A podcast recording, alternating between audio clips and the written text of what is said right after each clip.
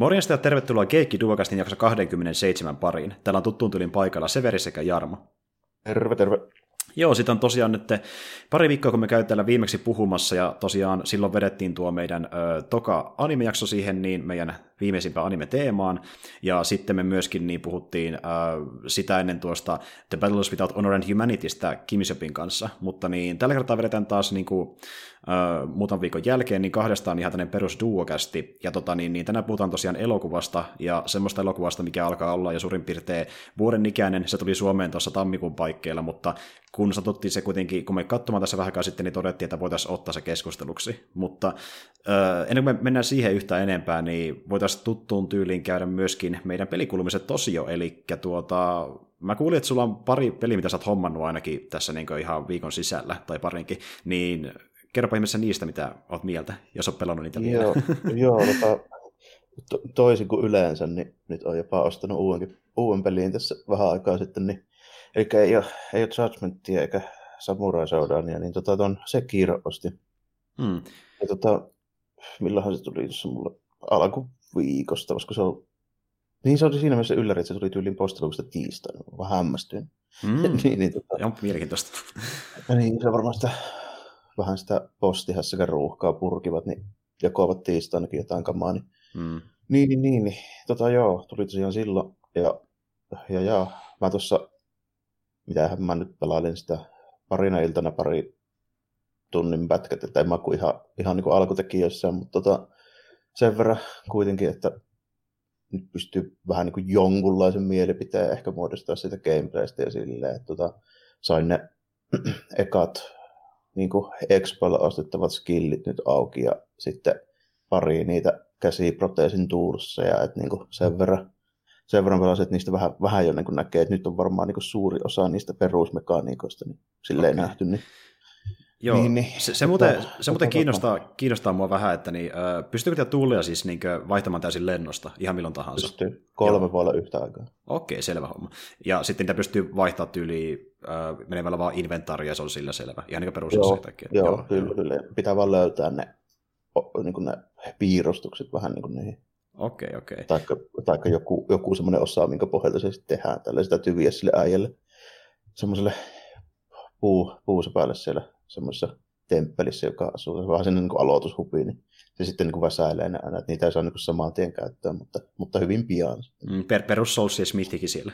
joo, joo, vähän sama, vähän sama homma. Niin, tota, tuossa on kuitenkin jonkun verran eroa sille, sille tota, siihen Soulsiin, että että, että tuo on aika eri tuntunen kuitenkin. Mm. Kevyempi ja vauhikkaampi sen niin kuin, tappelun osalta. Että tota, kyllähän niin Soulsissakin, jos vetelee niin niillä light loadeilla, niin kyllä se niin kuin, suht nopea ja ketterä oli se tyyppi, mutta ei niin tolleen samalla lailla. Mm. Että tuossa on kuitenkin tarkoitus silleen niin kuin hyppiä ja väistellä ja loikkia ja tehdä vaikka mitään, niin että ei ole semmoinen, että mennään lukitaan ja sitten ruvetaan kiertää sitä semmoista 360 rinkiä ja tehdään rolleja, että toi, ei, toi ei ole semmoinen. Joo, Mutta, joo. Tota... Ja kun Bloodbornehankin meni jo itsessään nopeampaan suuntaan Soulseihin verrattuna, niin tuossa pystyy just hyppiä kiipeillä käyttää sitä heittoköytäkin sitten niin liikkumisen hyödyntämisenä, niin tuohan menee niin Bloodbornestakin eteenpäin tavallaan, niin se näyttää sitä, se on niin paljon oh, sitäkin lennokkaampi. No siinä on vähän niin kuin tavallaan tarkoitus, kun se tyyppi nyt on tämmöinen ninja, niin se on silleen vähän kevy, kevyempi liikkeinen kuin sitten noin niin kuin muut hahmot yleensä noissa, noissa peleissä, niin, niin tuota, tuossa vähän niin kuin tuntuu siltä, että, että ne kehittäjät on niin kuin halunnut, että sitä pelattaisiin vähän niin kuin silleen, kun tuossa on tota, tuossa ei stamina-mittari, vaan tuossa on niin posture-mittari, eli se, että miten hyvin sä niin pystyt torjumaan ja puolustautumaan niin kuin silleen, joka sitten niin kuluu, kun sä niin torjut tai kun suhu osuu. Okay. Niin tota, siinä on vähän semmoinen homma, että tota, siinä on niin kuin, tarkoitus saada rikottua se toisen tyypin ns. Niin kuin se stance, millä se, missä se on sitten tällainen, ja selkeän pääsee sitten lyömään niin kuin, oikein kunnolla. Ja mm. jo, joillakin tyypeillä onkin semmoisia, niin kuin, niin on semmoisia pointseja, niin kuin, että sun pitää tavallaan se, se posture saada niin kuin, rikki, että sä voit tehdä semmoisen finisherin. Että, tota, et, et, jos sä niin kuin, hinkkaat sitä vaan sille vähitelle peruslyönneillä, niin se on niin kuin, tosi tuskasta. Tota, että siinä niin kuin halutaan tehdä vähän silleen, että se tappelu niin kuin etenee tavallaan sillä tavoin, että vuoron perään tavallaan niin kuin hyökätään ja torjutaan, ja sitten mm. niin kuin niin kauan kunnes se rupeaa se, niin se posturemittari olla silleen niin kuin tapissa, ja, ja sitten on niin kuin pakko tehdä, joo, okay. sit, sit, sit on niin kuin pakko tehdä jotain muuta, että niin kuin sä itsekin, jos sä torjut vaikka jonkun toisen tyypin niin kuin lyöntisarjaa, niin sä voit joko torjua normaalisti, tai sitten sä voit yrittää deflektiä, mikä on semmoinen niin kuin ajoitettu, eli just ennen kuin se osuu, joka sitten niin kuin tavallaan antaa sulle etua siinä, siinä niin kuin suhteessa siihen niin kuin vastustajaan, just niin kuin posture osalta. Mm. Että tota, on vähän semmoinen niin aaltoileva, että tässä on niin tarkoitus hyökätä niin lyöntisarjan vuoron perään vähän, niin kuin, ja sitten kumpi niin kuin puolustautuu paremmin, niin tavallaan voittaa. Että, tota, Joo. Siinä on vähän, vähän sen kaltainen systeemi, että jos siinä on niin kuin hyökkäyksiä sitten, sitten niin kuin, joita sä et voi niin kuin esimerkiksi torjua, niin sun pitää sitten niin kuin, tavallaan siitä vihollisen siitä animaatiosta ja siitä sen niin kuin, hapiituksesta vähän niin kuin lukea, että tuleeko sitä vasemmalta oikealta tökkäys vai grappi. Oho, kuulostaa tutulta. Ja ne vaistetaan vähän niin kuin eri, joo, ja sitten niin kuin, torjutaan vähän niin kuin eri liikkeellä tai niin kuin eri suuntaan aina vähän niin kuin sille, että siinä jos haluaa, niin kuin, siinä on semmoinen, niin kuin, se ei ole varsinainen rolli, mutta sen kaltainen niin kuin väistöliike, että sä voit niin kuin pakittaa sille loikata taaksepäin tai sitten niin vasemmalle tai oikealle. Tai sitten jos sitä tulee niin tämmöinen sweepi, niin siitä niin kuin hypätä yli. Mm, okay. Niin, tota, niin tuota, se on vähän niin kuin sille, että jos sä niin väistät sit väärään suuntaan, niin se osuu silti se vastustaja suhun. Että tota, siinä pitää vähän sellainen arvioida, että että mitä sä uskallat niin kuin yrittää. Joo, Okei. Ja oliko se sitten tosiaan näin, että uh, finisheri pystyy vetämään vaan, jos se posturemittari on täynnä? Vai voiko se vetää niin milloin no, vaan, jos... Joo, okay. joo sitä, sitä täytyy se vastustaja se posture saa, niin kuin, saa niin tappiin sieltä. Että, tota, ennen kuin se voi tehdä, siihen tulee kyllä ihan selvä semmoinen niin kuin indikaattori. No, aivan se, se kertoo. Joo, niin. joo, selvä. Ja sitten, ja sitten se voi myöskin tehdä jossain hiippaile tyyppien taakse ja niin kuin backstappaat niitä, niin silloin se onnistuu kyllä niin rivivastustajia niin automaattisesti se finisheri. Okei, okay. no, mutta to, toihan kiva, että ne toi äh, vähän niin uuden mekaniikan siihen perus niin Souls-mekaniikan lisäksi, että niin kuin, tuo ehkä semmoisen niin tietynlaisen uuden ulottuvuuden, mitä niin kuin, mm. ei tarvinnut miettiä samalla tavalla aiemmissa peleissä välttämättä, ja sitten mm. toivottavasti, kun se on nopeatempoisempi niin, ja pystyy liikkumaan paljon enemmän, niin se muut, sehän muuttaa niin täysin strategian, että miten niin mennään vihollisten kimppuun. Ihan eri tuntunen se on jo sille, että siinä niin kuin pitää miettiä ihan niin kuin uusiksi, että jos pelaa niin kuin jotain Dark Soulsia, niin se ei kyllä niin kuin onnistu sillä. Että... Okei, okay, okei. Okay. Ja, ja sitten siinä on myöskin sitten niillä,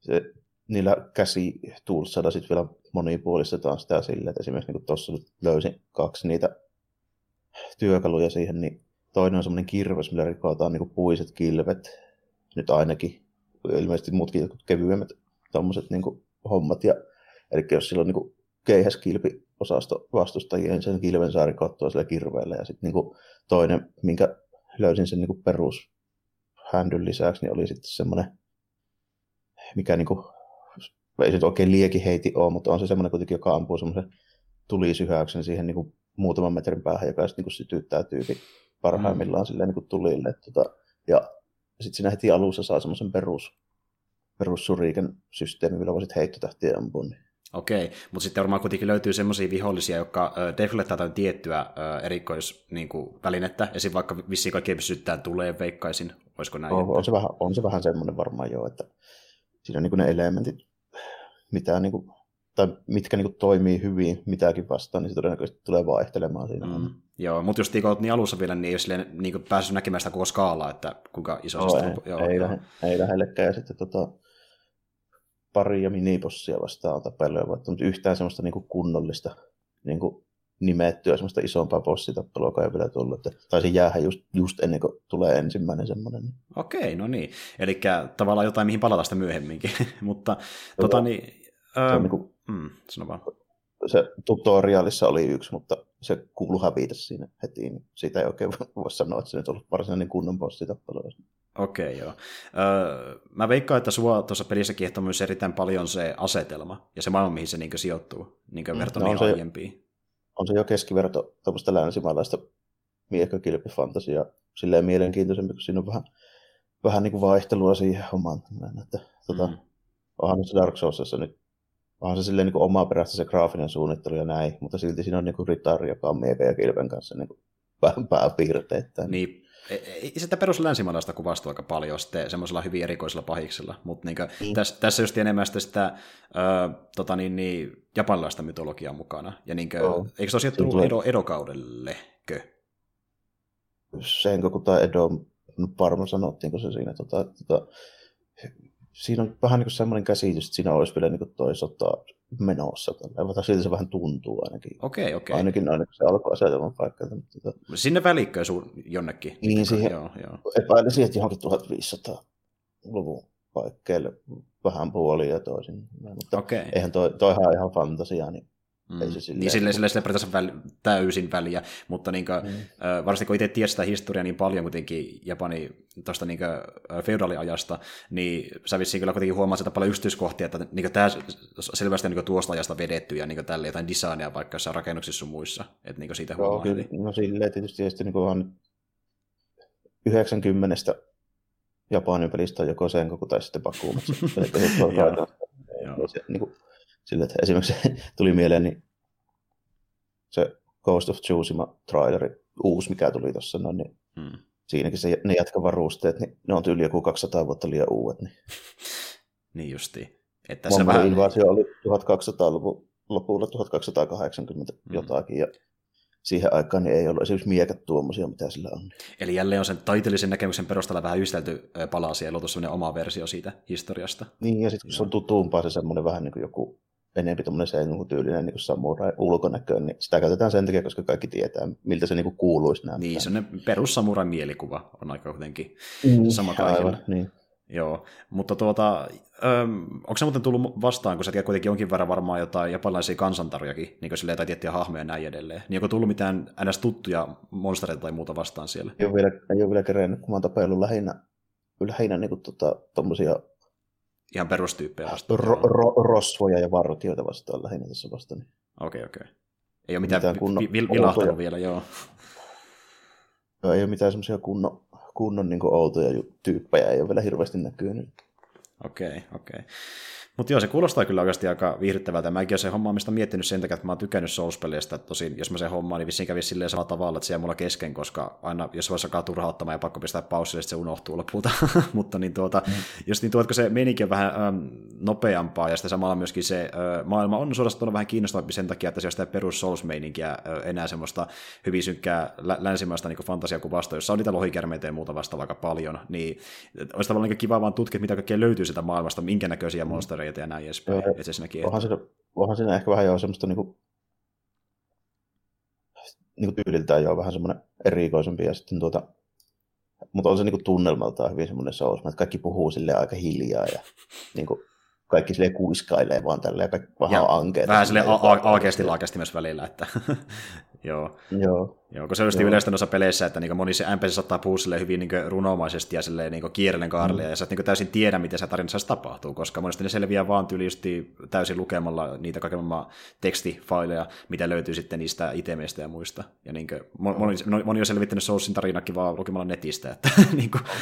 Yleensä silleen vähän samaa että niin kuin, se aloitus paikka, niin kyllä se tuntuu ihan samanlaiselta kuin no Demon's Soulsissa oli se semmoinen portaalihomma, mutta niin ekassa Dark Soulsissa niin ihan sama olosia tyyppejä siellä kyllä niin on. Joo, okei, okay, okei. Okay.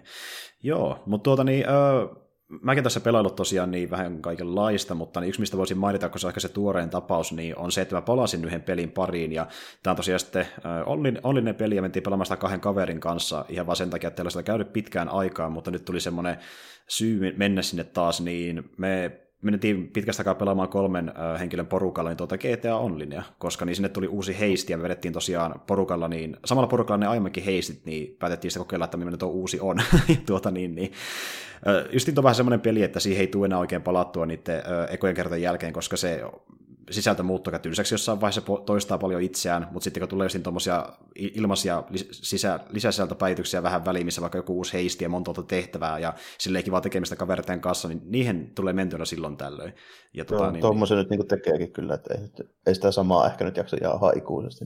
Ei, ei, ja siis niin kuin, vaikka silläkin toki ne kaiken maailman preppaustehtävät sun muut, mitä pitää tehdä, että pääsee siihen varsinaiseen heistitilanteeseen, niin toistaa jonkin verran itseään myös muissakin heisteissä, niin tässä nyt on vähän eri asetelma, että tällä kertaa tosiaan niin kasino pitää ryöstää, se on siinä niin se pääkohde, ja sitten siinä on niin tämmöisiä valmistelutehtäviä, niin, mikä on pakko tehdä. Niitä vissiin kuin vähän vielä kymmenen kappaletta, sitten on vielä erikseen yli kymmenen kappaletta niin vapaaehtoisia, ja jos niitä lähtee tekemään, niin saa parempaa, parempia varusteita sinne itse heistiin, mikä nopeuttaa ja helpottaa sitä.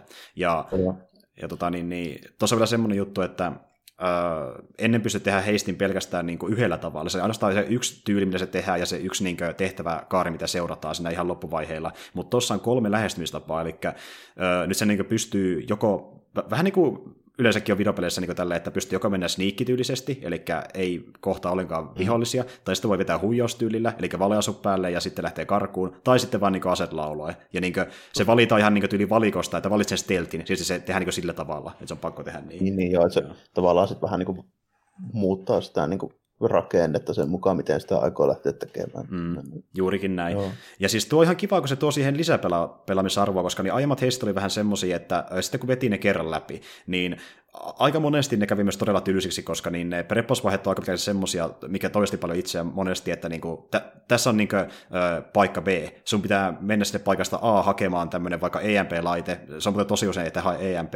Tapaa ne tyypit sillä, ettei ne tuu jahtaan sua, palaa takaisin tukikohtaan, oho, sulla pari kopteri perässä, tuhoa ne ja tuu tukikohtaan. Niin tuommoinen kaava toistuu erittäin usein, että varasta jokin Aivan. asia paikasta X. Et niinku, sen takia niitä on tosi turhauttavaa lähteä vetämään, kun haluaisi vaan sinne loppuvaiheelle. Se grand finale on aina se eeppisi, kun siinä on niinku monta tuommoista pientä vaihetta peräkkäin. Ja se on tosi eeppinen. Se pitäisi, pitäisi tehdä tämmöisiä fetch questeja, että saa sen, niin. sit saa sun viimeisen tehtyä. Juuri miten, näin. Niin kuin, onko se miten laaja silleen, niin kuin, niin kuin silleen muuta. Että, tota...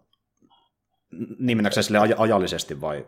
Niin, joo. No siis tuota ne, ö, nämä, nämä preppausvaihetehtävät, niin jossakin tietenkin aikarajat mukana, niin ö, ne vie semmoisen ehkä suurin piirtein, vähän riippuen kuinka nopea sä oot siinä, niin 10-20 minuuttia. Eli jos sä et vetä niitä kaikkia putkea yhden päivän aikana ja vedät vielä ne ylimääräisetkin valinaiset ö, preppaustehtävät, niin siinä menee kyllä aikaa niin kuin, ehkä joku, miten mä nyt heittäisin, 5-6 tuntia jos ne vähän säätää vielä välissä, ja sitten vielä erikseen se loppuvaihe, että siinä on niin sillä aika paljon tekemistä, ja niin kuin, kun tuo on kuitenkin luonteeltaan semmoinen tuo peli, kun se on onlinen peli, tuo GTV onlinen muotoisena tietenkin, niin sinne ei ole pakko tietenkään mennä putkeen vetämään, ja kun kaveritten kanssa tekemisissä, niin aina ei kerkeäkään välttämättä, mutta voi tehdä sille tyylin tehtävän tai kaksi yhden päivän aikana patasta myöhemmin, että silleen löytyy niin pelottava pitkästi aikaa vähän riippuen, että miten sitä pelaa kaveritten kanssa.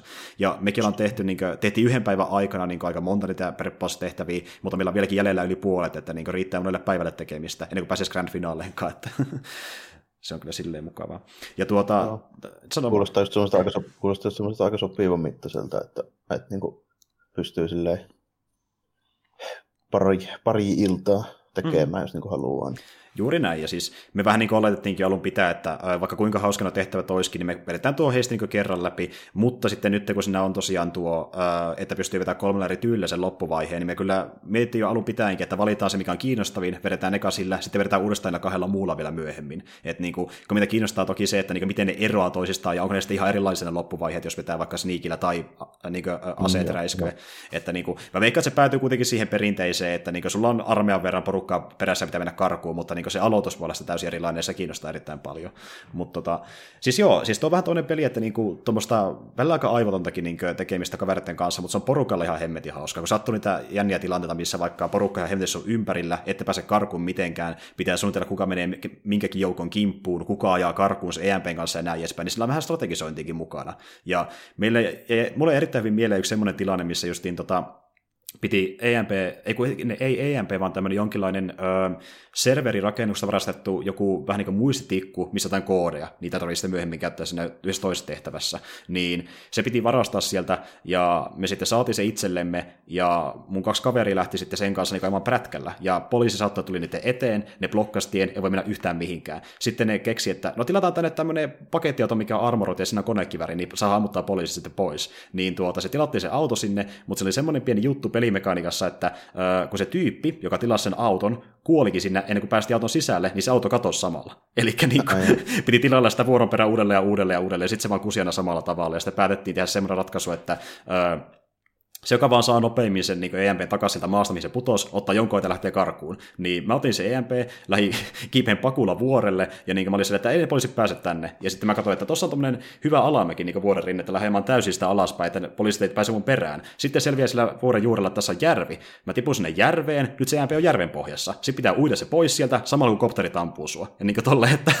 Se on vähän sy- niin koko ajan, koko ajan vaan niin pahenee tilanne. Juuri jotenkin. näin, ja siis tuo just, että kun se kuitenkin on se iso laaja maailma, missä mennään, jossa löytyy kaupunkeja, aavikkoa, vuoristoa, järviä ja muita, niin jos sä et ole suunnitellut ihan loppuun asti sitä, että mitä reittiä me mennään, tai tuleeko tänne muuttajat, että onkin liikaa vaikka poliisia perässä, niin se joutuu vähän soveltaa, ja se homma voi kustaa siltikin, koska ei tiedä, mitä tulee vastaan ikinä siellä matkan varrella. Ja se on niin tosi kiehtovaa, että jokainen tehtävä on täysin erilainen ton takia, vaikka tekee pari kertaa sen tehtävän. Et niin kuin. Toi, toi on justiinsa niin kuin silleen, mikä on mun mielestä, kun mä oon jupissut niin monesti tuosta RDR2 noista tehtävien siitä, kun se on niin älyttömän tiukka siinä, että miten sun pitää mennä ja missä olla ja niin tällainen. Mm. Niin siitä olisi vähän niin kuin kaivannut tämmöistä samanlaista organisuutta niin kuin tuohon, GT, tuohon niin joo, joo. Niin, Kyllä, ja siis RS2 on sitä, että se rajaa sen alueen tosi tarkasti, että saat olla vaan täällä, eikä mennä minnekään muualle. Tai sitten siinä joku aikaraja, tai sitten pitää tehdä tehtävä juuri tietyllä tavalla, tai se sanotaan feilattu. Ja se paljastuu vasta, mm. kun se tehdään feilannut, mitä se pitää tehdä oikeastikin. Niin tuota, öö, okei, tietenkin GTS on tuommoista, mutta just Onlineessa, missä on niin kuin, tuota, yleensä se koko alue aina niin kuin, tehtävien rajana vaan. Eli se koko he, niin kuin, hemmetin iso maailma, mikä on GTA mm-hmm. niin tuota, siinä on niin paljon sitä varaa, mitä pystyy tehdä siellä, että niin kuin pystyy lähestyä jokaista tehtävää niin kuin, joka kerralla eri tavalla, jos vaan niin kuin suunnittelee sen niin kunnolla kanssa. Toi on just semmoinen, että mä ymmärrän, minkä takia ne tee kaikista tehtävistä suoraan semmoista, kun kaikki kuitenkin haluaa vaan niin tolleen. Mm. Pööpöillä. Ja niin, niin, käyttää niitä kaikkia resursseja, mitä löytyy. Kaikkia ajoneuvoja, ö, tota niin, niin, asuja, millä pystyy huijata niitä NPCitä ja sitten just niin, että kuka tekee mitäkin tehtäviä siellä, mutta jostakin R2, niin se ei ole niin vapaata. Mä luulen, että siinä R2 niin online moodissa tuo on vähän samanlaista, mutta siinä itse pääpelissä niin, niin, niin erilaista. En ole tosiaan testannut R2 online vielä kertaakaan, mutta niin sekin on suunnitteilla, koska tota, meistä kolmesta niin yksi on jo hommannut sen tietokoneelle, ja me hommataan vissiin kaverin kanssa myöhemmin, kun se on vähän halvempi, koska mä se kuitenkin hommasin ja pleikalle ja pelasin sen läpi sen tarinan, niin ei viitti ostaa sitä peliä sen takia enää niin samaan hintaan uudelleen, ja se on aika kallis PClle. Niin sitten kun se halpenee, niin vedetään ehkä taas siinä niitä samanlaisia tehtäviä myöhemmin. Mutta siis, joo, siis niin voin suositella, että jos olette pelannut vaikka kaveriporukan kanssa tuota GTA V Online, niin nyt on syy palata sinne niin kuin, merkeissä, että niin kuin, se, ne heistit on ollut edelleenkin mun mielestä sen Onlinen suola, ja nyt se niin kuin, tehtiin uudestaan vielä isommin kuin koskaan aiemmin, niin miksei, menkää ihmeessä. Ei kuitenkaan maksaa yhtään mitään ylimääräistä, niin totta kai. Mutta tota, ei kai siinä. Öm, semmoista on pelailtu. Mehän voidaan pikkuhiljaa siirtyä siihen meidän elokuva-aiheeseen, ja tosiaan tänään meinattiin puhua semmoista elokuvasta, mikä julkaistiin tosiaan tammikuussa Suomessa ja sitten viime vuoden joulukuussa Yhdysvalloissa. Ja tämä on tosiaan kuuluu semmoiseen franchiseen, mistä ollaan sivuttu ehkä silloin tällöin justiin pelien tai muiden merkeissä, ja tämän franchise-pelistä puhuttiinkin meidän ainoassa niin peliduokasta jaksossa. Ja tämä on semmoinen, mikä on Jarmolle erittäin tuttu, ja oli kummallekin semmoinen positiivinen yllätys, että tämä oli näinkin hyvä. Niin se oli yllättävän ok.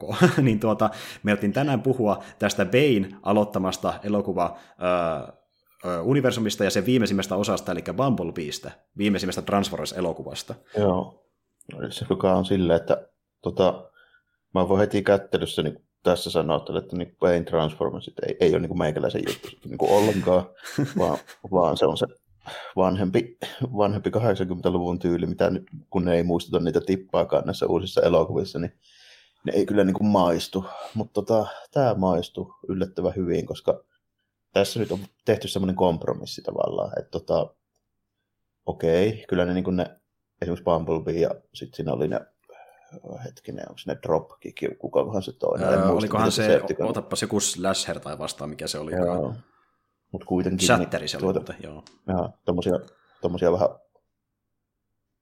uudemman, uudemman ajan Decepticoneja niin ei suoraan niin kuin tunnistanut. Oli siinä tosi Starscream siinä ihan alussa. Mm, mm. Ja siis tämmöiset niin isommat hahmot. Niin, mm. että tyylin Mut, ja me- sitten, Megatroni puuttuu lähinnä isoimmista ehkä. Oh, ja sitten niin se, siinä alu, alun niin pohjustusjaksossa, jaksossa, mikä on, kestää semmoisen muutaman minuutin vaan siinä heti alussa, niin siinähän nyt näkyy niin kuin montakin niitä klassisia, mitkä jopa niin kuin nykyään tässä elokuvassa ne jopa niin kuin tunnistaa, että se on, mm. se on silleen ihan, ihan niin kuin positiivinen ja ne niin kuin näyttää aika pitkälti siltä, miltä, miltä niin pitääkin. Että tota, ainoa, mistä minä olen varma, että onko se punavalkoinen tyyppi, joka siinä oli, niin onko se toi Ratchet vai Ironhide, niin kuin kaikki muut tunnistin. Kun ne on nimittäin siis niiden se alkuperäinen, alkuperäinen toi tota, design ihan, ihan sama auto, että se on se Nissan Servan, niin, niin mm. niin tota, ne ei eroa muuta kuin väreissä ja sitten vähän tuo pää ulkonäössä, mutta tota, niin kuin alun perin, että sille toi tota, Ratchet on lääkäri, joka, joka on niin kuin valkoinen, siis Nissan Sevy ambulanssi, ja sitten niin Ironhide on Optimus Primein tur- turvamies, joka on siis niin kuin punainen, kokonaan punainen tämmöinen Nissan Sevy, Sevyvan, niin, niin ne on aika samannäköisiä. Mutta tota, siitä, siitä on varma, kaikki muut tunnistin suoraan, että ketä mm. ne oli ja niitä kuulu, kuulu näyttää siltä, mitä piti. Että niin kaikki nuo pahikset näytti ihan, ihan just siltä ja kaikki, kaikki ne hyviksetkin, mitä siinä nyt näkyy, niitä ei montaa, montaa siinä edes kyllä näkyy. Mm, mm. Et se oli, yli just mm, se oli, tyyppi. Joo, piti vasta sanoa, että se oli niin se yksi, yksi niistä hyvistä uudistuksista, että niin design on mennyt sinne G1 suuntaan enemmän kuin meillä koskaan. Että niin kuin... ja, ja olihan nyt niin paljon niin kuin miellyttävämmän näköisiä, siis ihan niin kuin, riippumatta siitä, että näyttääkö ne nyt niiltä niin kuin esikuviltaan, niin olihan nämä nyt niin kuin paremman näköisiä kuitenkin, siis niin kuin, ylipäätään siis ihan niin kuin suunnittelun kannalta, jos ajattelee näitä. Mm, todellakin. Ne erottaa toisistaan, niissä niin kuin näkee heti semmoisia niin selviä niin kuin muotoja ja värejä, että ne ei ole vaan semmoisia ihmeellisiä niin romukasoja. Niin, ja siis, vaan, niin kuin, niin. Jep, niin kuin tosi, no, ne on ollut niissä peileffoissa monimutkaisemman näköisiä, niin semmoisia niin, hyvin, hyvin kompleksia yksityiskohtaisia, onhan ne nytkin semmoisia, että niin tuossa huomaa, että se niiden alla oleva runko näyttää siltä Bane-versiolta, mutta sitten kun niiden pää ja pellit ja niiden värit on enemmän G1 suuntaan, näyttää paljon selkeämmin, ne erottaa helpommin, näyttää miellyttävämmiltä mun mielestä. Aivan, ja ne tunnistaa toisistaan ja niin kuin ihan selvästi ja niin kuin näin poispäin. Niin. Sille, sille heti, heti paljon mukavamman näköisiä. Niin ja sitten tähän toi Bumblebeekin, niin niin, tämä siis sijoittuu 80-luvulle. Kyllä, Taas vuoteen 87, milloin muuten sitten päättyi se ö, ensimmäinen animaatiosarja. Alkuperäinen, joo. Kyllä. Niin tota, tämä muistuttaa mun mielestä hyvin paljon niin kuin meiningiltä vähän semmoisia noita vanhoja Marvelin julkaisemia Transformers-sarjakuvia, missä oli niin kuin aika monesti näitä niin kuin ihmistyyppejä sitten niin kuin messissä. Niin yleensä se oli aina sitä, että Bumblebee ja Blaster oli ne, jotka niin kuin lähti kikkailemaan johonkin ja sinne tapasi jotain niin kuin tyyppejä. Että niin kuin, se vähän niin kuin sopii sille, kun Bumblebee on toi niin kuin tiedustelu-upseeri, niin se on niin kuin, semmoinen, koska lähtee skouttailemaan aina, ja sitten kun se on niin vähiten uhkaavan näköinen, niin se on vielä toi niin kuin kuplavolkkari, niin niin, niin se sopii siihen. Se on mielestäni Blasterista tulee ihan peruskaseettimankka, niin se on aika hyvä soluttautuminen. Jep, ja siis tosiaan äh, varmasti monelle ei tule yllätyksenä, mutta niin juoni on hyvin yksinkertainen, että niin Bumblebee meni just skouttaamaan sitä niin tulevaa isompaa äh, autopottien äh, tukikohtaa, ja sitten Decepticonit yrittää niin selvittää, missä Bumblebee on, ja tota, niin sitä kautta selvittää, missä Prime on, ja sitten niin löytää loputkin autopotit, että se on se ta- tausta kaikessaan. Tämä on niin retkonnettu ensimmäistä kertaa tämä menee silleen, että Bumblebee tuli ennen muita. Mm. Kun niin kuin, normaalistihan se menee, on mennyt aina silleen, että autopotit on häviämässä se sodan siellä Kybertronilla ja se on muutenkin se koko planeetta on posahtamassa, niin tuota, ne sitten kerää tyypit sinne arkkiin ja lähtee menemään tällä, että se niin alun perin meni silleen. Mm. Ja sitten Decepticonit saa ne kiinni sillä matkalla ja sitten ne vähän ampuilee ja tappelee ja sitten ne kaikki tippuu sinne maahan ja Jep. sitä rataa tällainen. Että tässähän tämä menee niin sillä, että Bumblebee on siellä niin vuotta ennen mm. muita. Ja, ja, ja, tuo kaikki, mikä sä äsken sanoit, niin tapahtuu siinä alkuperäisen animaatiosarjan ekassa jaksossa jo. Oh, kyllä. siinä ja, ekassa kokonaisuudessa. Joo, ja, su- ja suurimmassa, ja suurimmassa osassa peleistä, mitkä käsittelee tätä tuolta kohtaa, niin se menee just noin. Jep, mutta siis joo, tämä leffa kyllä niinku, äh, visuaalisesti äh, tota, niin, niin, tuo erittäin paljon mieleen ensimmäisen animaatiosarjan, yleensäkin G1, just noiden äh, trans- Transformersien niin designin puolesta, mutta siellä on myös paljon, niin kuin, just niin, että ollaan niin pitäisi kasarilla, että se sijoittuu siihen. Se just nimenomaan, että se sijoittuu sinne 80-luvulle, niin se tuo jo automaattisesti niin mieleyhtymiä siihen alkuperäiseen. Mm-hmm. Ja siis justiin tuo uh, Travis Knight, joka tämän elokuvan ohjasi, sekä tällä kertaa on Bay. Bay oli vasta taustatuottajana, joka lähinnä rahoitti projektia, niin tuota, Knight on itsekin ollut niin sellainen tyyppi, joka on käsittääkseni vähän niin sun ikäinen suurin piirtein, niin sekin on katsonut lapsena Transparencea ja pitää sitä erittäin paljon. Niin halusikin just sen takia sijoittaa tuon kasarille, että se niin tuo kaikille mieleen heti, että kyllä, 84 tuli tämmöinen sarja. tästä, tästä kyllä huomaa, että niin tyyppi, joka sitä on niin kuin, no, ohjaaja voi vaikuttaa tietyllä tapaa juttuihin tällä enää, mutta tota, voihan se olla, että siinä niin käsis, käsiskin on sitten sitten niin kuin suuri syy, mutta kyllä tässä niin kuin huomaa, että tässä on niin kuin vähintään joku, joku tyyppi niin kuin merkittävässä asemassa ollut, joka oikeasti niin kuin tietää, tietää, miltä 80-luvun Transformersin kuuluu, niin se kuuluisi niin kuin näyttää. Niin. Mm-hmm. Että niin Kristina Hodson oli niin tämän uh, elokuvan alkuperäinen käsikirjoittaja, hän on myöskin samaa ikäluokkaa ja kertoo tykkävänsä Transformersista niin ihan lapsuudesta asti. Ja sitten niin toinen myöskin taitaa olla käsittääkseni tuo, joka uh, uudelleen kirjoitti käsikirjoituksen, eli niin Kelly Freeman Craig. Ja niin tää, hän on tosiaan se tyyppi, joka niin sitten, ä, aika pitkälti päätti tämän Travis Knightin kanssa, että niin tästä leffasta pyritään ä, leikkaamaan pois kaikki ne alkuperäiset ideat siitä, että tehdään niin enemmän yhteyksiä siihen Bane-universumiin. Ja tässä on tosi vähän siihen yhteyksiä loppujen lopuksi, ja tämä on hyvin itsenäinen elokuva. Että tässäkin lopussa piti olla semmoinen kohtaus, niin tota, niin, niin, lopputekstien jälkeen tai niiden puolivälissä, että jossa sitten mainittaisiin tämä, että Megadroni on maassa ja tästä ehtivät ä, agentit niin yrittää sitä pitää niin tuota, salattuna. Ja sitten oli se sama koodinimi, mikä on myöskin Benekassa leffassa ja silleen niin yhdistää niihin leffoihin, mutta sitten leikattiin lopulta, kun Ravis halusi tälle mitään tekemistä niin kuin, ä, mahdollisimman niin kuin, niin kuin paljon yhtä oikeastaan niiden Bane-leffojen kanssa. Haluaisi niin olla. Niin, eikä tällä tarvikaan olla, kun eihän tämä, silleen, tämä tapahtuu niin paljon aikaisemmin kuin, kun ne, niin eihän siinä niin kuin, silleen ole mitään merkitystä, että liittyykö tämä niihin vai ei. Niin, mm. tota, tässä on, tämä on aika semmoinen Spielbergin tyyppinen niin systeemi tai niin asetelma tässä, että niin kuin, tuntuu ihan eeteeltä, että niin kuin, Bumblebee tulee sitten niin hommat menee vähän persuuksilla ja sitten siitä tulee just tämmöinen niin ihmisteini, jonka se sitten, niin kuin, joka löytää sen romuuttamolta ja sitten niin kuin yhtäkkiä, että aha, täällä onkin tämmöinen täällä onkin ro- ul- ulkoavaruuden robotti ja sitten armeija jahtaa ja Decepticonit jahtaa, ja sitten yritetään pitää jemmassa ja sitä mm. rataa.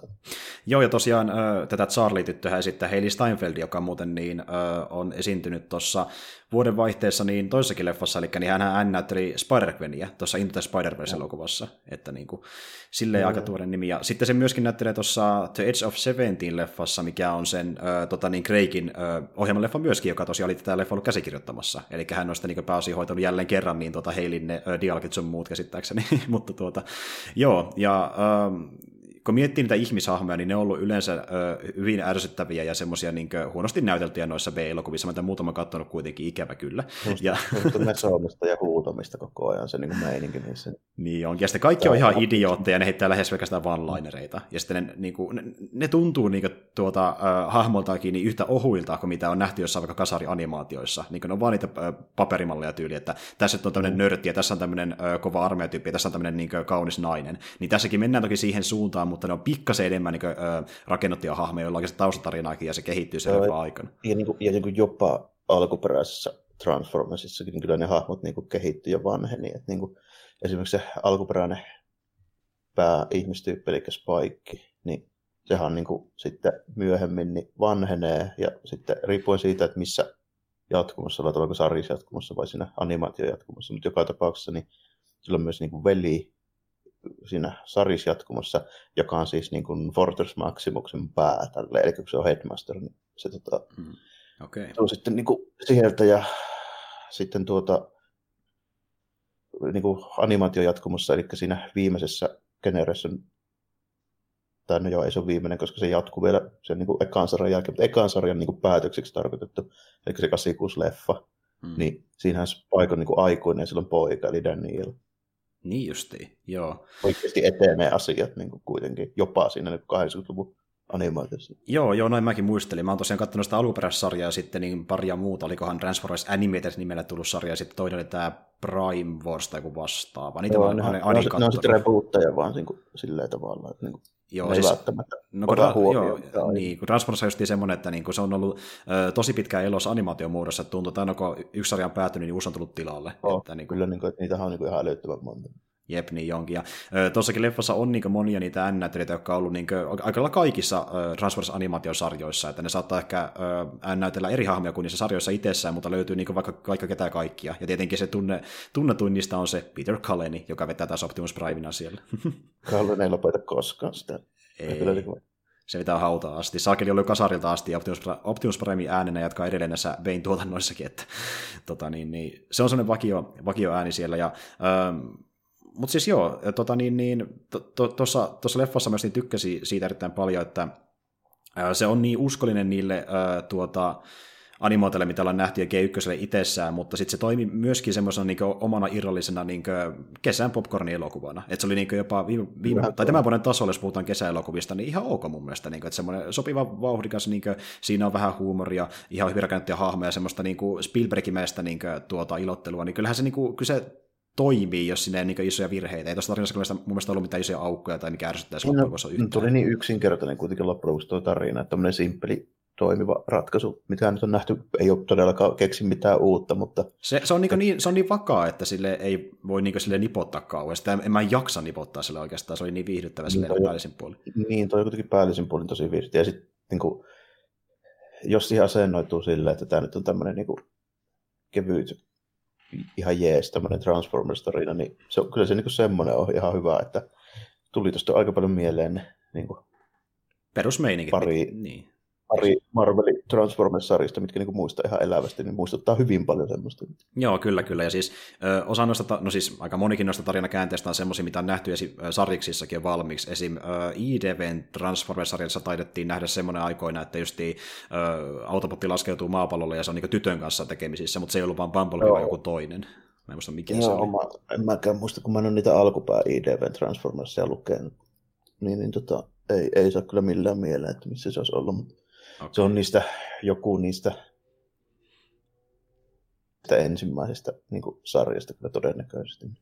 Joo, taitaa olla. Mutta siis tota, äm, joo, siis tuottaa niistä, niistä vaikutteita ja sitten tota, niin, niin, siinä on aika montakin eri äh, leffaa sitten, mistä se ottaa vaikutteita Spielbergin äh, leffojen lisäksi ja tuota, no ainakin animaatiopuolelta, että tossahan niin se on ihan selvästi tämmöinen, niin siinä paljon niin vertailuja voi vetää tuohon Iron Giantiin siinä vaikka oh. miten se Bumblebee käyttäytyy, ja saakeli punaiset silmät alkaa palaamaan, ja se muuttaa käteensä aseeksi, niin se on ihan niin kuin Iron mm. Ja se on niin kerrottu niin. suoraan, että se on siitä niin kuin, tuota, niin, niin, haluttu osoittaa kuuntelu sille leffalle. Kyllä, kyllä, ja, sit, niin kuin, ja onhan noita montakin tuon tyylistä juttua, mutta niin kuin Iron Giant se olisi varmaan se semmoinen niin kuin perinteinen tunnettu, just ton, ton tyylinen homma. Niin. Kyllä, ja siinä on pikkasen anime-vaikutteitakin, nimittäin tuota, se jahtikohtaus siinä, kun poliisiauto jahtaa Bumblebeeta ja sitten Heiliitä ja sitä, tota, niin, niin, oliko se me, Memo? Se Dudex, Memo? Dudex, niin joo, joku, se Nemokohan se oli. ne, memo, memo se taisi olla, niin tuota, se, se jahti on niin kuin, lähes samanlainen kuin niin tuossa Castle of Cagliostro-elokuvassa. Mä en tiedä, onko nähnyt sitä, mutta toi tosiaan 79. Joo Kipsin se Lupin kolme homma justiin. Juurikin näin, niin Joo. esimerkiksi se, miten se vetää sitä reunaa pitkiä pitää kädellä kiinni sitä kaitasta, niin se on niin just niin kuin siitä elokuvasta jahtikohtauksesta, Joo. että tuossa on vähän kaikenlaisia, kaikenlaisia viittauksia. Ja tuota, niin, niin tuo Travis Knight, joka on tämä leffa ohjaa, niin sehän itsekin on tullut tota, animaatiopuolelta, että niin hänen edellinen elokuvansa Joo. oli tuo Kupo and the Two Strings, tämä Laika Studio, niin stop motion elokuva. Ja tuota, mä en tiedä, onko muuten nähnyt sitä leffaa ikinä? No, mutta ei, ei, ei niin kuin mitään mielikuvaa. Että joo, joo. Mietin vaan, että niin jos et ole, niin kato ihmeessä, se on yksi niin kuin, tämän vuosikymmenen mun mielestä parhaimmista animaatioista, mitä on tehty Jen- Jenkkilässä niin tuota Hollywoodissa animaatiopuolella. Plus se sijoittuu Japaniin, japanilaista mytologiaa. Ja niin kuin, täytyy, sun täytyy, täytyy katsoa täytyy jossain vaiheessa vilikaista kyllä joo. Kyllä tuot, niin kuin, herättää silleen mielenkiintoa ihan jo senkin puolesta, että tota, kyllähän tämä niin kuin, ton niin kuin toiminnan puolesta niin joo, suhteellisen tavanomainen, mutta niin kuin, kyllä tämä nyt on niin kuin parempi kuin keskimäärin tuommoinen joku robottipyrmistely, missä on kauheasti tietokoneanimaatioita. Tämä on kuitenkin vähän niin kuin selkeämpi rauhallisemmin leikattu ja enemmän joo, vähän niin kuin... Joo, ja mä, siis se, se kuvaus on pistin tosi paljon niin huomioon, että yleensä kun tuntuu, että noissa peileffossa niin se toiminta kuvattu niiden hahmojen kainalosta, niin sitä ei saa yhtään mitään mm. selvää, ja siinä on vaan niin romua pyörii ruudulla, ja sitten saa niin yllätys sitä, että jaa, tuoko voitti tämän taistelun. Niin tuo on paljon selkeämpää, että kamera pysyy maltillisemmin paikoillaan, se lähinnä heilahtelee aika aggressiivisesti siellä alkupuolella, kun ollaan mutta se kuvaakin sitä kaaosta itsessään myös. Että sitten myöhemmin niin kuin, sä saat jopa selvää, että minkälaisia iskuja ne botit siellä tekevät, että niin kuin, se on jopa ihan niin kuin, ei se nyt mitenkään mahdottoman hyviä koreografioita, mutta se on miellyttävää katsottavaa, semmoista selkeää ja niin kuin, tuota, niin, kyllä. Niin. Ja se musiikki tukee sitä tosi hyvin, on hyvin sävelletty mun mielestä. Oh, ja tuossa tota, on hyviä tunnareita, just semmoisia kasaari rokki- ja poppitunnareita, mitkä niin kuin meikäläinen tietysti tunnistaa kaikki silleen, niin kuin välittömästi. Joo, niin onkin. Että, ja siis se tuo sieltä, just niin tommosia, mikä nykyään saattaa olla hittejä, niin totta kai se piti se Rick Rollikin sinne vetää mukaan jollain tavalla. Että... Niin, siis, niin kuin, on paljon semmoisia, mitkä oli silloin myöskin hittejä. Esimerkiksi kun se tota, lähtee se mimmi sieltä ajelemaan, kun se lähtee kotoa. Tämä on vähän semmoinen klassinen meininki, just niin kuin mikä on toi taas on niin vanhemmat, jotka ei ymmärrä ja sitten vähän sitä osastoa, mutta tota, niin kuin, siinä heti Bon Jovi Runaway niin kuin siinä, niin. siinä niin kuin välittömästi. Kyllä, kyllä. Ja, niin, ja me puhuttiin muuten tästäkin aiemmin, että se oli vähän jännää, että näissä leffoissa niin Bumblebee pystyi puhumaan, mutta se on tavallaan myöskin kekseliästä, että saadaan tuo syy, että se pystyy käyttämään sitä radiota puhumiseen, mikä on ihan hyvä idea oikeasti, tuo vähän persoonallista sille hahmolle. Joo, tässä se oli niin kuin juonen kannalta hyvin niin kuin, liitetty siihen, miksi se on niin, että tota, nyt se, nyt se, niin kuin, se oli niin kuin helpompi hyväksyä ja se oli kekseliä se, miten siinä oli käytetty sitä niin kuin juttua. Että Mm-hmm. se, oli, se oli ihan sen takia hyvä ratkaisu, että se nyt ei ollut vaan näin, koska on päätetty, että se oli muka, muka niin nidottu tuohon niin kuin juoneen ihan se, että mi- Niin. niin. miten se niin kuin homma meni. Niin. Juuri näin, ja sitten äh, niissä Bane-leffoissahan se on aiemminkin ollut samalla, että se puhuu radion kautta, mutta nyt se selitettiin, että miksi se puhuu radion kautta ja niin miten se oppii siihen, ja se otti siinä Niin. niin kasvutarina aikaa, niin se oli ihan hy- hyvin tehty sille, silleen mun mielestä. Ja muutenkin tuo niin suhde sen niin, äh, Charlie ja Bumblebee välillä niin on tosi semmoinen niin sydämellinen ja varmasti semmoinen sydämet sulattava, koska mun mielestä muutenkin tuo Hailey Steinfeld on semmoinen, se on oikeasti ihan pätevä näyttelijä kyllä. Mä oon aina tykännyt sen roolista, kun se vetää tommosia teini, teinihahmoja. Kyllä tuo tosi, tosi eteetähän tämä nyt niin oli. On, jo siis niin kuin puhuttiin tuossa, että perhe-elokuvat aika pitkälti on semmoinen, että niin kuin, äh, tässä on toki sitä skifi mikä saattaa vedota just johonkin parikymppisiin, mutta niin kuin, kyllä tässä on tosi paljon potentiaalia just niin perhe-elokuvana tai nuoremmillekin katsojille ihan hemmesistä. Niin kuin, tässä on paljon huumoria, että tota, niin kuin, semmoista ihan slapstickiäkin, kun Bumblebee on vähän liian iso. Siinä, Joo, siis niin kuin, ja, ja se, se, oli mun mielestä yksi tämä elokuva hienoimmista kohtauksista, se kun se justiin lähtee sinne niin Charlin kämppään niin hajottamaan sitä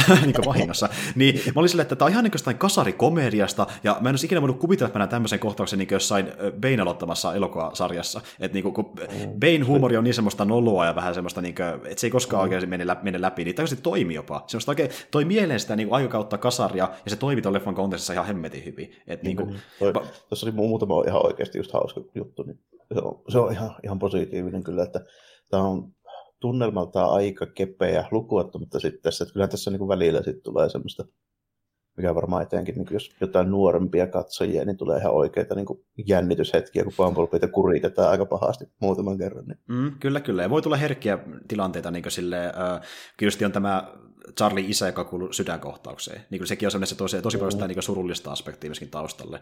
Ja sitten se, siitä taas pystyy ponnistamaan lisää sitä, että no nyt hän pääsee ystäväksi Bumblebeen kanssa ja tapaa sitten siinä samalla se memo, ja sitten tavallaan niin sillä saa luotua vähän uut, uutta elämää tavallaan, kun se ei oikein tiedä, miten se tekisi elämällä sen takia, että isä on kuollut. Ja se on niin muuttunut täysin ihmisenä. Ennen ollut tämmöinen niin tulevani tuota, uimahyppylupaus, ja nyt se on jossakin varikolla rakentamassa autoa vaan, koska se Niin, muistaa siitä isänsä.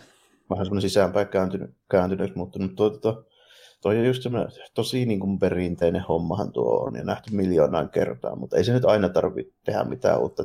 Mun Ei. mielestä toi on kuitenkin riittävän hyvin tehty, että se on niin kuin perusteltua, että miksi, miksi teemme tämmöisen Bumblebee-elokuvan. Että tota, kyllä tuo niin heit, heittämällä paras näistä niin kuin tämmöisistä Live action. transformersista on.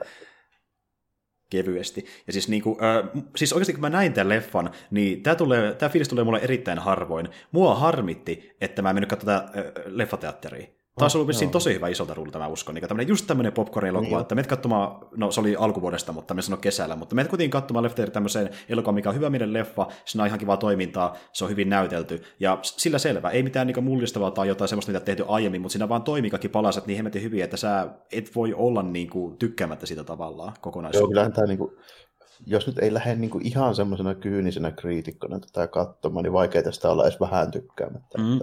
Siis on tässä niinku, ju- juonessa on niitä tietenkin omia ongelmia, mutta mä, mä niinku annan nyt anteeksi, koska tämä Transformers-elokuva, mä niitä analysoida niin kauheasti. Et niinku, Mm, siis tässä Joo, leffassa ainoastaan yksi, yksi kohtaus, mikä mua naurati silleen, että se oli ehkä pikkusen liian imeellä, niin oli se, kun niin tuota, Charlie sitten lopussa hyppää sinne veteen pitkästä aikaa. Joo, se oli vähän, vähän suolainen. Mä aloin nauraa siinä kohtaa, niin kuin, mä, en pysty, mä vaan aloin nauraa. Mutta tuota, niin kuin, muuten se ö, toimii tosi hyvin se ö, bodycopy niiden välillä ja tämä homma. Ja sitten niin just muutenkin sille, että niin Senaa tuommoisena laatikkolaukasena armeija-tyyppinä sinne, mikä niin just roolissa, mikä sille sopii ehkä parhaiten ja varmaan ainoa rooli, mikä sille sopii. Niin Nimenomaan, sille- nimenomaan. Niin, niin. Ja sitten Tuota, ky- kyllähän, kyllähän se, just näin, ja kun Sena on kuitenkin ollut aiemminkin elokuvissa, mutta erittäin kamalissa elokuvissa, niin oikeasti tämmöinen niin ihan viihdyttävä Sena-elokuva. Sekin oli ihan muista ihan jännä, että semmoinen tuli vastaan. Mutta tuota, niin, me eletään sitä aikaa, kun niin, äh, Wrestlerit vetää hyviä suorituksia leffoissa, semmoisia niin siirrettäviä. Kyllä niin wrestlingin tyyppejä löytyy, semmoisia, jotka osaa ihan hyviäkin niin juttuja tehdä, että niitä ei vaan, ne vaan typecastettiin sitten tietysti kaikki aikoinaan, niin se on vähän, vähän silleen eri, että ei nyt niin kuin, kyllä mä nyt epäilen, että jos oltaisiin tehty vaikka joku vartti ruutuaikaa, vaikka Rocky kolmosen niin kuin Hulk Hoganillekin siinä, Mm. niin ei se olisi ollut se huonompi kuin joku Dolph Lundgren Kyllä, kyllä. Siis tähän, tähän, tähän niin johtuu, tämä niin on enemmän niiden ohje- ja käsikirjoittajien niin ansiota monessa suhteessa kuin niiden näyttelijöiden itsessään, että kun ne on vaan kästetty semmoisiin rooleihin, että niillä ei ollut varaa näytellä välttämättä enempää kuin vaan sitä hahmoa, mikä on ollut siellä kehässä. Näytteli niin. itseään lähinnä. Niin, just. niin että niin. nyt kyllä annetaan tilaisuus niin tehdä jotain muuta, kuten vaikka just miettii jotain äh, tota, niin Rocky, joka Okei, se pitää lähinnä mm. toimintarooleja, mutta se on vetänyt aika monta leffaa tässä, ja niin kuin, ei vaan mm. semmoisia, missä se on niin kuin, se sama hahmo aina välttämättä. Että, mm. niin kuin, ja se, niin kuin se, se, se, on se sen karisma, millä se, se niin tekee sen. Niin, niin. niin, ja sitten niin kuin, no Rockista näki kyllä aina, että se on niin kuin, ehkä, ehkä niin kuin, potentiaalisesti historian niin, kuin, niin lahjakkain puhuja ja näyttelijä, että se on ihan, ihan selvä juttu, että se, se niin kuin sopii se elokuviin. Mutta niin joku Batti, Dave Batista niin oli kyllä tosi yllättävä. Joo, ja se on, niin kuin, siis Batistahan on, niin kuin, sillä on skaala isompi kuin Rockilla. Että Rocky on niin kuin se, se, sillä on se persona, millä se tulee niihin elokuviin, että mm. okei, okay, se, ei, se, ei vedä, niin kuin, se vetää niitä rock-rooleja ja se käyttää sitä karismaa hyödykseen, mutta Batista niin kuin, yrittää vetää vähän erilaisia rooleja. Niin kuin miettii vaikka, no, että se vetää, joo, vetää Guardians of the Galaxissa niin tämmöistä niin kuin, hyvin koomista hahmoa, sitten kun Blade Runner 2009, missä on tämmöinen hyvin niin kuin, tuota, vakavampi ja semmoinen niin maalhaisempi hahmo, niin sillä se vetää se skaalaa vielä joo, isommaksi. Joo, ja sitten niin jotain niin kuin Wu-Tangin Iron Fist niin kuin monkkia ja mitähän sieltä löytyy. Niin, niin että niin kuin, siis mä oon Batistasta tavallaan niin ns. ylpeä. Se on vetänyt se skaala niin tosi isoksi ja sitten hän on kertonutkin, että hän haluaisi niin kuin, äh, vetää uransa siihen suuntaan, että hän kehittyy näyttelijänä entistä enemmän ja enemmän. Että se häntä kiinnostaa erittäin paljon. Et niin tuota... Ja nyt en tiedä, miten Senalle käy, mutta Senahan sanoi, että niin hän kyllä tulee mielellään sitten tähän Bumblebee jatkosaan, kun jatkossa tulee ulos. No. Ja sehän muuten tulee ulos. Itse niin käsikirjoitusta alettiin tekemään tuossa vuoden alussa. Joo, okay, eikä se riittävän suosittu ollut, että eikä se tuu. Tuo on kyllä jännä nähdä. Batista oli, on kyllä näistä niin nykyajan wrestlingin näyttelijöistä, niin se oli kyllä suuri yllätys ehdottomasti, koska se niin kuin VVE-rooli oli sillä lähinnä olla niin kuin Triple H muskeliosasto, joka ei paljon puhu tälleen hmm. pahistiimissä. Että se ei sielläkään aina nä- näytely niin kuin, kauhean paljon niin. Joo, se, se näytteli lähinnä sitä, että se oli älyttömän lihaksi. Joo, ja sitten lähtee katsoa se ö, tota, niin, filmikatalogi, niin löytyy kyllä kaikenlaista. Mutta kyllä sekin ura lähti liikenteeseen siitä, että se oli vaikka joku tämmöinen niin vähän sellainen, to, vähän sellainen toimintapahis, mutta sitten se on mennyt niin kuin, parempaan suuntaan koko ajan, kun se on jatkanut uransa pidemmälle. Otti iso riski, kypsy siihen wrestlingin hommaa. Sehän niin otti ja lähti koveet paukkuen käytännössä tällainen. Ja mm. sitten lähti näyttelemään tällä, että sillä ei ollut välttämättä suoraa vaihtoehtoa edes palatakaan, jos nyt ei onnistu. Että sen allahan oli ja Rockilla oli kyllä. Sen kyllä, kyllä. Ja Rockikinhan on tehnyt niin sitä wrestlingin myöhemminkin silleen, niin kuin silloin kyllä. tällöin. Joo, sen Mm. Niin sena, jo siis, no senä sitä jatkunutkin tähän asti, että niin tämä Bumblebee oli pitkästä aikaa tämmöinen aika isokin niin sen elokuva, ja niin kuin, tuota, e, e, niin kuin, nyt, nyt niin tuntuu siltä, että pystyy jotenkin hyväksymään niin Senakin näyttelijän tämän leffan myötä. Joo. Että niin kuin, ei, se, ei se ole, se ei ole, okei, no mä en sano, että Batista on mikään mahtavin näyttelijä, mutta ei se missään Batistan tasolla ainakaan vielä ole. Että jännä nähdä, että lähtikö Senakin niin vetämään vähän erilaisia rooleja sitten jatkossa. Että... Osaan nähdä, että ei nyt, niin kuin, joo, eihän niistä kumpikaan nyt mikään niin kuin, tyyli. Horson Pellessä tai jotain sellaista. Niin, mutta niin kuin, ne on riittävän hyviä kuitenkin, että ne pystyy olemaan uskottavasti. Niillä sitä karismaa, eri... niillä sitä niin. karismaa. Niin. Siis niin kuin, just puhuttiin arvokas siitä, että vaikka äh, Sena on tässä lähinnä tuommoinen niin tuota, äh, maailmaa, tai niin maapalloa alienelta pelastava niin sotilaspomo, niin se, silti niin se karisma huokuu sitä niin paljon läpi, että sitä ei voi olla tykkäämättä. Niin se, se on jotenkin tommonen, se, se on niin sellainen, sitä on mukava katsoa, kun se on leffassa mukana. Se on kiva sivuhahmo, semmoinen... Niin kuin, no, se, niin. Sillä on just ne omat vahvuudet, tälleen, niin kuin, että se ulkonäköä ja miten se käyttäytyy. Miten se puhuu ja miten se esiintyy. Sehän noissa wrestlerissa onkin, että kun tuota, ne tekee sitä niin paljon, että niillä voi olla monesti vain vanlaireita, mutta niin kuin, se on tärkeää, miten ne tulee sinne niin kuin lavalle, miten ne esiintyy ihmisille ja vetää no. ne puolensa. Niin, ja, ja miten niin. ne niin kuin nimenomaan, että miltä ne just niin kuin näyttää ja miten ne saa ihmiset niin kuin kiinnostumaan itsestä. Että ne kuitenkin pitää muistaa, että ne vetelee sitä niin kuin joka ilta, kymmeniä, lähes joka ilta kymmeniä vuosia. Että kyllä ne niin kuin tietää, miten esiinnytään. Mm-hmm. Nimenomaan, että ö, se on paljon tämä, että kun ne on typecastettu tietynlaisiin rooleihin tuossa parikymmentä vuotta sitten, niin ö, niistä oli sellainen kuva, että ne ei osaa mitään. Mutta nyt kun laitetaan vähän enemmän niin skaalaa ja varaa niin näytellä, niin huomataankin, että ne voi olla oikeasti aika päteviä loppujen Ja sitten kun ne vetää liveenä, se, se on eri juttu. Se on eri juttu, se on ihan eri juttu. Ja niin kuin, mutta sekin justi, että ö, Sena myös niin kuin, toi, toimii tuommoisessakin, koska niin kuin, se vaan pitää puhua samalla tavalla ja sitten se pitää se esitetty VVS, mm. eli omalla karismallaan, ja sillä se menee eteenpäin. Ah, Rokki on päässyt aika pitkälle sillä omalla myös. Niin, että... No kyllä joo, Rokki on näytellyt kanssa lähinnä itteensä ja aika hyvin tuntuu menevän.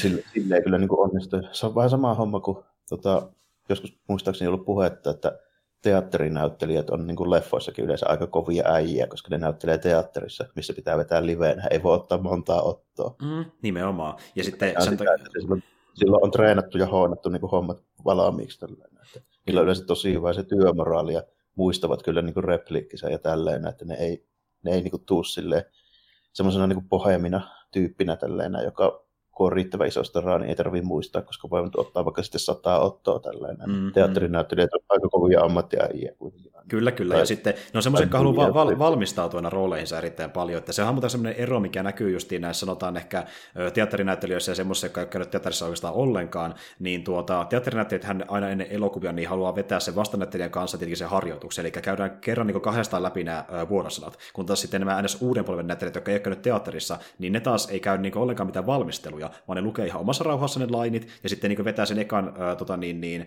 yrityksen siellä itse kuvauksissa. Että Tämä on se niin jakama siinä eri sukupolvissa. Ja tämä Joo. näkynyt monen leffan kohdalla, että esim. vaikka tuli mieleen tuo The Lighthouse-elokuva, niin siinä on mukana Willem Dafoe ja Robert Pattinson. Dafoe on teatterinäyttelijä, Pattinson ei ole. Niin niille tuli, tuli jopa riitaa siitä, miten pitää valmistautua siihen elokuvaan, koska niin Dafoe halusi justiin vetää tämmöisen klassisen, niin, että vedetään tämä kohtaus kahdestaan läpi, ja Pattinson sanoi, että ei, kun mä luin ne omassa rauhassa, ja sitten mennään kuvaamaan leffaa sillä selvä. Että niin kuin, niin.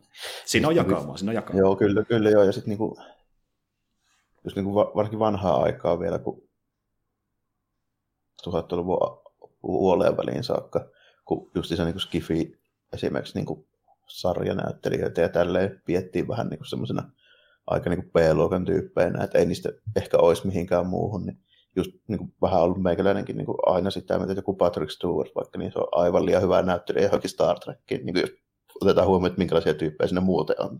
Mm. Mutta sitten taas toisella se nostaa sen sarjan ihan uudelle tasolle Se myöskin. on, niin kyllä, kyllä niin kuin, joo. Mutta lähinnä niin sille, että yllätys, että niin, niin laadukkaita tyyppejä niin kuin 90-luvulla edes oli tuommoisessa sarjassa. Niin, siis, ja ni, niitä on monta esimerkkiä, että ö, se on vain yksi niistä tuo niin, tuota, niin Stewartin TNG-rooli, mutta siis tuota, ne, ne on niitä rakastuimpia hahmoja monesti. Ne on ne, mitä niin ihmiset haluaa katsoa, minkä vuoksi moni haluaa katsoa vaikka TNG, että siinä on Stewartti mukana. Kyllä, näyttelemässä. se, se, siihen on syy, miksi se on hyvä. Niin, se on teatteritaustalla.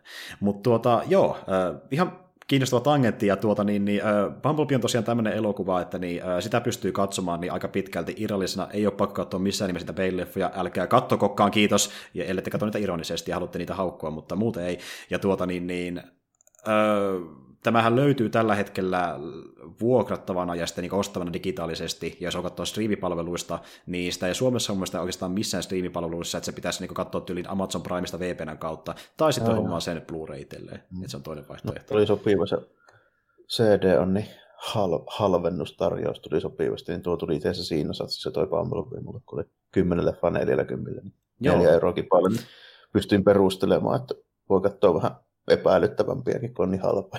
Joo, joo. Mä tosiaan tartuin saman tarjoukseen, mutta multa ei sieltä välistä Bumblebee, että mä nyt katsoin sen tosiaan sieltä Amazon Primeista, ja tota, niin, niin mä vähän mietin, että pitäisikö sitten hommata tuo Blu-ray vai ei, koska mä tykkäsin tästä kuitenkin sen verran paljon, että mä saatan ehkä palata siihen joku päivä. Niin kuin silleen, että le- leffana, mikä tietää, että on semmoinen, niin kuin, äh, ei vaadi kauheasti niin miettimistä, mutta on semmoinen niin tasaisen hyvä, niin t- tässä on kyllä potentiaalia, t- jos ei mitään muuta keksi, niin uudelleen katsomisenkin mun mielestä. Että, niin kuin, On tää sille, että tota, en nyt ihan ole pois sulkenut, että saattaisi jopa katsoa toisenkin kerran joskus. Niin, että ni, muistelen se, että nehän teki yhden ihan ok Transformers-leffan sillä Hollywoodissa, että kat- katsotaan hubista, että oliko se nyt niin hyvä vai ei. Että niin tässä on pikkasen kyllä, että, ja sitten pystyy spottamaan niitä yksityiskohtia, että varmasti voi olla, että löytää ehkä jotain semmoisia niin referenssiä justiin ä, aiempiin Transformers-juttuihin, kun katsoo vähän lisää. Että, Kyllä, kyllä. Ja, ja kyllä mä sen, niin se Cybertron, se aloitushomma, niin mä katsoin ihan varmasti vielä joskus muulloinkin. Mä vähän analysoin niitä hahmoja, ulkonäköä ja sun muita siinä. Kyllä, ja tosiaan Bumblebee 2 on tulossa, ja sitten niin joku tuotteesta taisi kertoa, että on myöskin suunniteltu, että tuli sekä Cybertroniin sijoittuva elokuva, niin sekin kyllä kiinnostaa mua jonkin verran, koska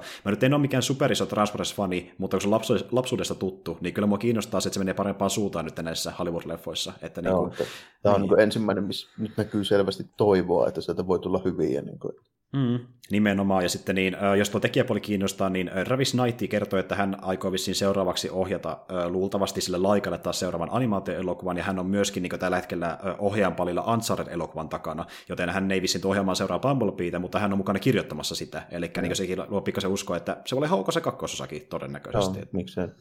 Tässäkin muuten tuli mieleen, että aika harva, harva hahmo loppujen lopuksi nähtiin niin kuin silleen yhtään pitempään kuin siinä alkuvilauksessa. Niin... Mm. Ja hei, mä näin ja. niin potentiaali siinäkin, että niin nehän voi vetää sen niinkin yksinkertaisesti, koska niin kapseita lähti moneen eri suuntaan siinä heti alussa, ne voi käsittää jokin toiseen hahmoon seuraavaksi. Voi vetää vaikka mm, silläkin kyllä, tavalla. Että...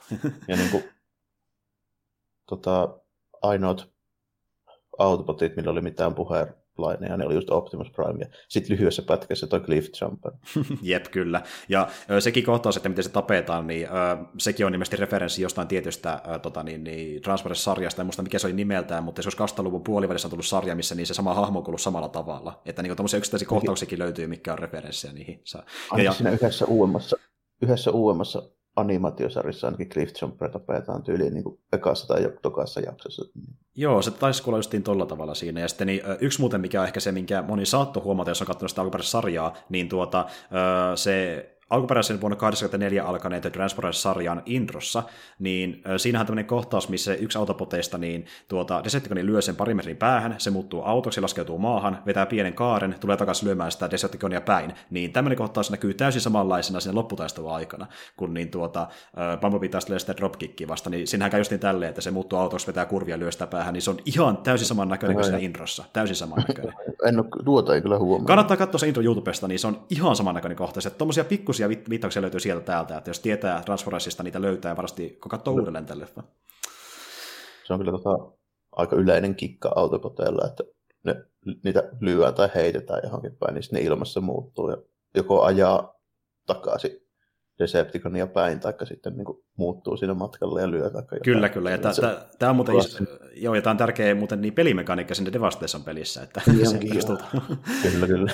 joo, mutta siis joo, että niinku tommosia löytyy, ja ne oli ihan mielenkiintoisia, just sen takia saatan katsoa ehkä tätä uudestaan myös, että jos, jos, jos jotain pongaa, koska mä, mä en ole tosiaan kattonut ikinä mitään Transformersia loppuun asti sen takia, että niinku, just lapsena ei ottanut mitään nauhoitella ja katsonut se, mitä näkyy vaan TVstä, niin on missannut jotain sieltä täältä, mutta jotain juttuja tiedän, niin senkin takia vähän kiinnostaa katsoa uudestaan joku päivä. Kyllä sitä alkuperäistä tehtiinkin vielä aika paljon vielä. Että niin, harva, niin. harva sitä silloin aikoinaan telkkarista nähnyt kokonaan. Tai mm. jostain, jos nyt on ollut joku satelliitti-TV, niin sieltä on saattanut nähdä, sitä Suomessa 80-luvulla, niin ei sitä tullut edes TVstä. Niin. Ei, niin se tuli sitten uusintana jossain vaiheessa. Että jälleen kerran näitä, taisi, taisi ehkä kuullut sinne supintaan kuin muu uusintoihin vähän niin kuin moni muu.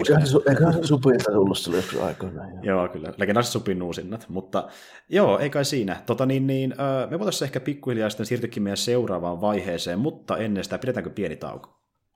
Siinä kyllä tässä voi pikkupaussin pitää. Selvä homma, palataan kohta asiaan. Jep.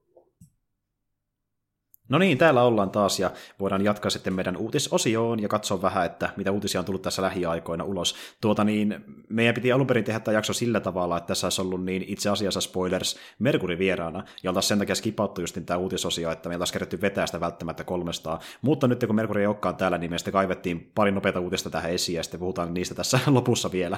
Tuota niin, Jarmolla on perinteinen sarjisuutokauppa uutis ainakin sillä tiedossa, niin kerropa siitä. Että... No, kyllä, kyllä. Tuota, tuossa, on jo varmaan pari viikkoa sitten tapahtunut, mutta tuota, tämmöisen homman pongasi, että Marvel Comics numero yksi, eli siis vuotta 39 ihan loppupuolelta, siis toi deitti tässä, että en tiedä tuliko tämä neljä, vuoden 40 puolella pihalle, mutta tota, vai miten se meni tuohon aikaan, mutta tota, kuitenkin niin myytiin huutokaupassa Hetkinen, mä pystyn sitä mikä hemmetti tähän, tähän mun kännykkään tuli. What? Avasin, to, avasin ton kuvaan tuosta noin, niin en saa enää tekstiä näkymään. No niin, nyt. niin, niin. Technical Heritage, Heritage Auctions, eli tota, tää, missä tämmöinen huutokauppakamari, joka siis yleensä myy nämä kaikki sarjikset ja jenkkien kalliit popkulttuurijutut. Niin, Tuttu niin. Niin, niin tuota joo, niin siellä on tota, korkein hinta ja parhaimmassa kunnossa koskaan niin kuin rekisteröity Marvel Comicsin numero ykkönen, niin lähti 1,26 miljoonaa dollaria. Okei, se on Eli aika... 9,4 ratingillä oleva, oleva niin kuin, tota, Marvel Comicsin numero ykkönen, just tuota 39 vuotta, siis toi kansi, kansipäivämäärä on marraskuu 39. Tämähän on siis vanhempi kuin toi Marvel Comics kustantaja. Joo, okei. Okay. Mutta, niin kuin, eli, mutta kun noi, siis eihän Marvel Comicsia niin kuin, siis kustantajana ollut olemassakaan vielä 40-luvulla. Mm, niin mikä, tuota, se, mikä se olikaan alun perin? Ta, tai, Taimeli. Taimeli, Taimeli. Joo, niin mäkin muistelin. Joo, niin tuota, semmoinen, semmoinen homma, että tota, ne vaan tykkää sitten laskea, että Marvel Comics numero ykkösen, niin niitä, sen kustantaja ensimmäiseksi numeroksi, koska se sattuu olemaan tämän nimiin. Mm. Mutta koska ne on jenkki, kustantajat tykkää isoista numeroista niiden sarjakuvissa, kuten on todettu, että DCkin tykkää niistä numerotonneista aika paljon. Siinä mm. tulee Supermanille ja Batmanille tuli täyteen. Niin... Onneksi on. Niin, niin, niin, niin, niin tota, tämä vaan sillä tavoin liittyy Marvel Comicsiin, että siihen aikaan, kun tämä ilmestyi, niin tämä ei liittynyt millään tavalla varsinaisesti. Nyt se liittyy. Joo. Nyt se muuten liittyy. Tuota, niin, saako selville, että kelle se myytiin? Oliko ne joku keräilijä vai? Mm, keräilijä tässä ei ole taidettu julkaista tota, nimeä. sun kuka, joo, okay, niin, okay, näissä ei yleensä ole niin isoja rahoja, niin ei, niin, ymmärrän. Joo, mä vähän mm. oletinkin, joo. Mutta siis joo, tota niin, niin äm, Muuten, kun noita tulee kuitenkin aina silloin, silloin tällöin, niin mietin vaan, että onko niin Heritisille muuten tapana tehdä näitä aina tietyin väliajoin, vai tehdäänkö näitä vaan silloin, kun sattuu löytymään joku yksi sattuu iso? löytymään, että joo, yleensä se menee niin, että joku tämmöinen keräilijä, joka haluaa luopua joko omastaan, tai sitten jos jostain löytyy riittävän hyvä kopio vielä näin vanhasta, niin mm. niin silloin se yleensä tapahtuu. Niin, että heti kun löytyy, niin kaupat pystyy vaan, ja katsotaan miten Joo, käy. mutta niin kuin, lähes kaikki näin vanhat, näin kalliit, niin kyllä ne tietää, että mm. kellä ne on ja missä. Joo. Varsinkin tämmöiset hyvää kuntoiset. Että jos niitä löytyy, niin se on aina pieni ihme tavallaan. Oh, että, joo, kyllä joo. niitä vaan nyt silloin tällöin vieläkin löytyy, mutta ei se ole mikään niin kuin rutiiniomainen juttu, että mistään mummojen vinteitä niitä enää kauheasti. Niin kuin, joitain saatetaan vielä kaivaa, mutta, mutta ei niin kuin enää montaa. Mm, kyllä, kyllä. Mutta niin, tämä oli nyt siis kallein, ymmärsinkö oikein? Kallein, kallein koskaan, joo, mitään Marvel Comics ykkösestä maksettu ja sitten myöskin paras kuntoinen, eli 9.4, niin toi ja 3.9 vuonna julkaistulla, niin aika, aikaista hyvää kuntoa. Käytännössä ihan uu, uutta vastaava. Niin okei, okei. Okay, okay. Tuommoisia kyllä löytyy erittäin harvoin. Joo. Joo. Tota, oliko sulle jotain muita uutisia itsellä tiedossa? Mulla tuossa vielä toinen, toinen tämmöinen, minkä voi tähän nopeaksi ottaa, niin huomasin tuossa semmoisen jutun, että tässä viimeisen kuukauden aikana niin toi Scorsese ja vanhat patut niin aiheuttanut dramatiikkaa tästä kommentoimalla Marvelin leffoja, niin nyt on uusi, uusi episodi tässä, tässä keisissä. Nyt on se, että ilmeisesti Bob Iger, eli tämä niin kuin Marvelin iso bossi, eli toimitusjohtaja. Ja Disney niin, iso bossi, eikö se niin ollut?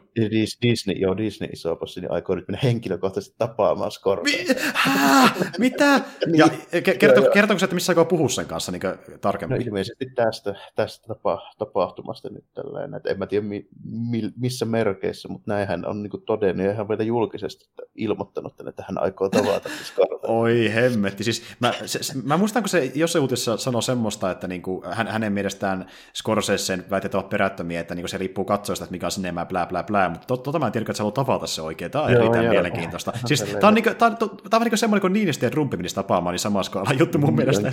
Tämä on niin huvittavaa, että, että niin kuin, joku tämmöinen, tämmöinen niin kuin noin iso korporaation bossi nyt niin jotenkin lähtee tämmöiseen hommaan. Tämä, tämä, tiedä, niin, siis tämä, tämä kuulostaa melkein politiikalle, aika mielenkiintoista oikeasti. niin onkin joo, ja sitten niin kuin, mä en tiedä, että mikä siinä nyt on niin taustalla, että onko siinä oikeasti se, että onko tämä nyt niin, niin butthort tämä on niin aikar tästä kommentista, vai, men, vai meneekö se nyt niin sillä osastolla tällä, että meneekö se nyt niin sanoa, että kumpa nyt niin kuin tota Marty Senpai notices me tälleen. Notice me and understand me. Niinkö. tai, niin, sitten, niin. tai sitten ehkä, ehkä voi olla jotain niin yhteistyötä kehitteillä, että se niin kumpuu sitä oikeasti loppujen lopuksi, tai tekee jotain niin kuin, uh, yhteistyöprojektia. Olisiko jotain tämmöistä? Vai, tai... vai meneekö se nyt niin, niin että aikana sitten niin parkkeeraa tyyliin niin Raharekan kanssa niin Scorseisen pihaa ja sanoi, että joku nyt kelpaa Marvel-elokuvan ohjaaminen. Niin, mutta tuottaako sitä kerrotaan julkisesti, niin mun mielestä se niin pohjustaa jotain tulevaa. Että tähän kuulostaa ihan niin PRltä. Et en sitten mitä se, mutta musta että tässä joku yhteistyö tai joku projekti taustalla pakko olla. Tai niin kuin... En osaa sanoa, että mikä siinä niin loppujen lopuksi on taustalla. Ei, ei, se muuten, ei se muuten kertoi sitä välttämättä tolle, niin julkisesti, en tiedä. No, niin. no niin, sitä voisi kuvitella, että ei, niin kuin, ei nyt voisi tuommoisessa asemassa oleva tyyppi, niin sen takia, jos nyt oikeasti ottaa ihteensä, niin tuommoista, siis eihän ne Scorsesen kommentit ollut edes mitään kovin karuja, että toi Koppulahan sanoi suoraan, että ne on ihan roskaa.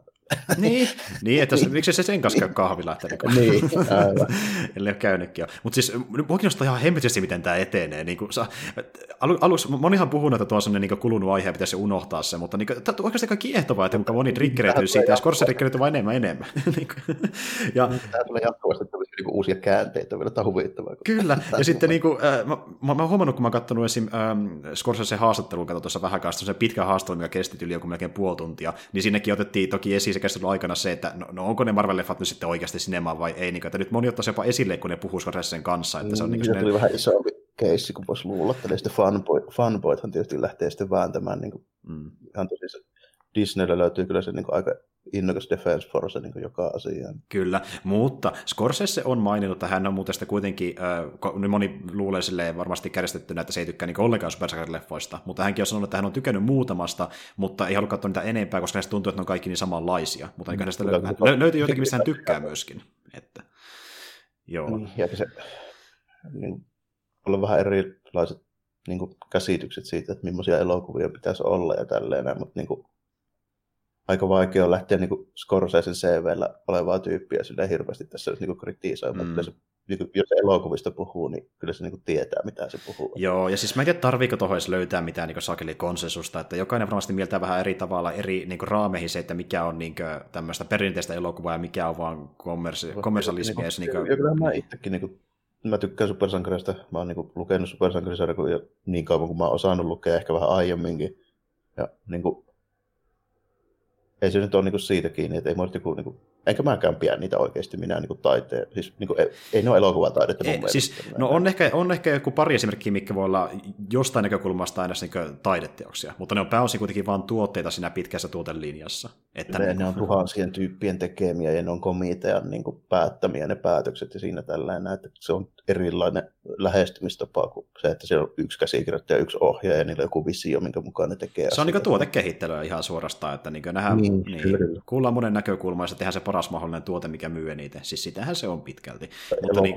tietysti aina on, tai ei nyt aina, mutta siis suuren budjetin elokuvat on lähes aina jossain määrin tietenkin taloudellisesti niin kuin mietittyjä ja niitä lähtökohdista pitää niin kuin tehdä. Samalla lailla kuin me puhuttiin niistä vanhoista Sakemanin elokuvista 20-luvulta, hmm. niin siellähän tuli, mulle, mulle ainakin tuli tosi yllätyksiä, että ne mietti niin paljon niitä budjetteja jo silloin. Mm, joo, kyllä.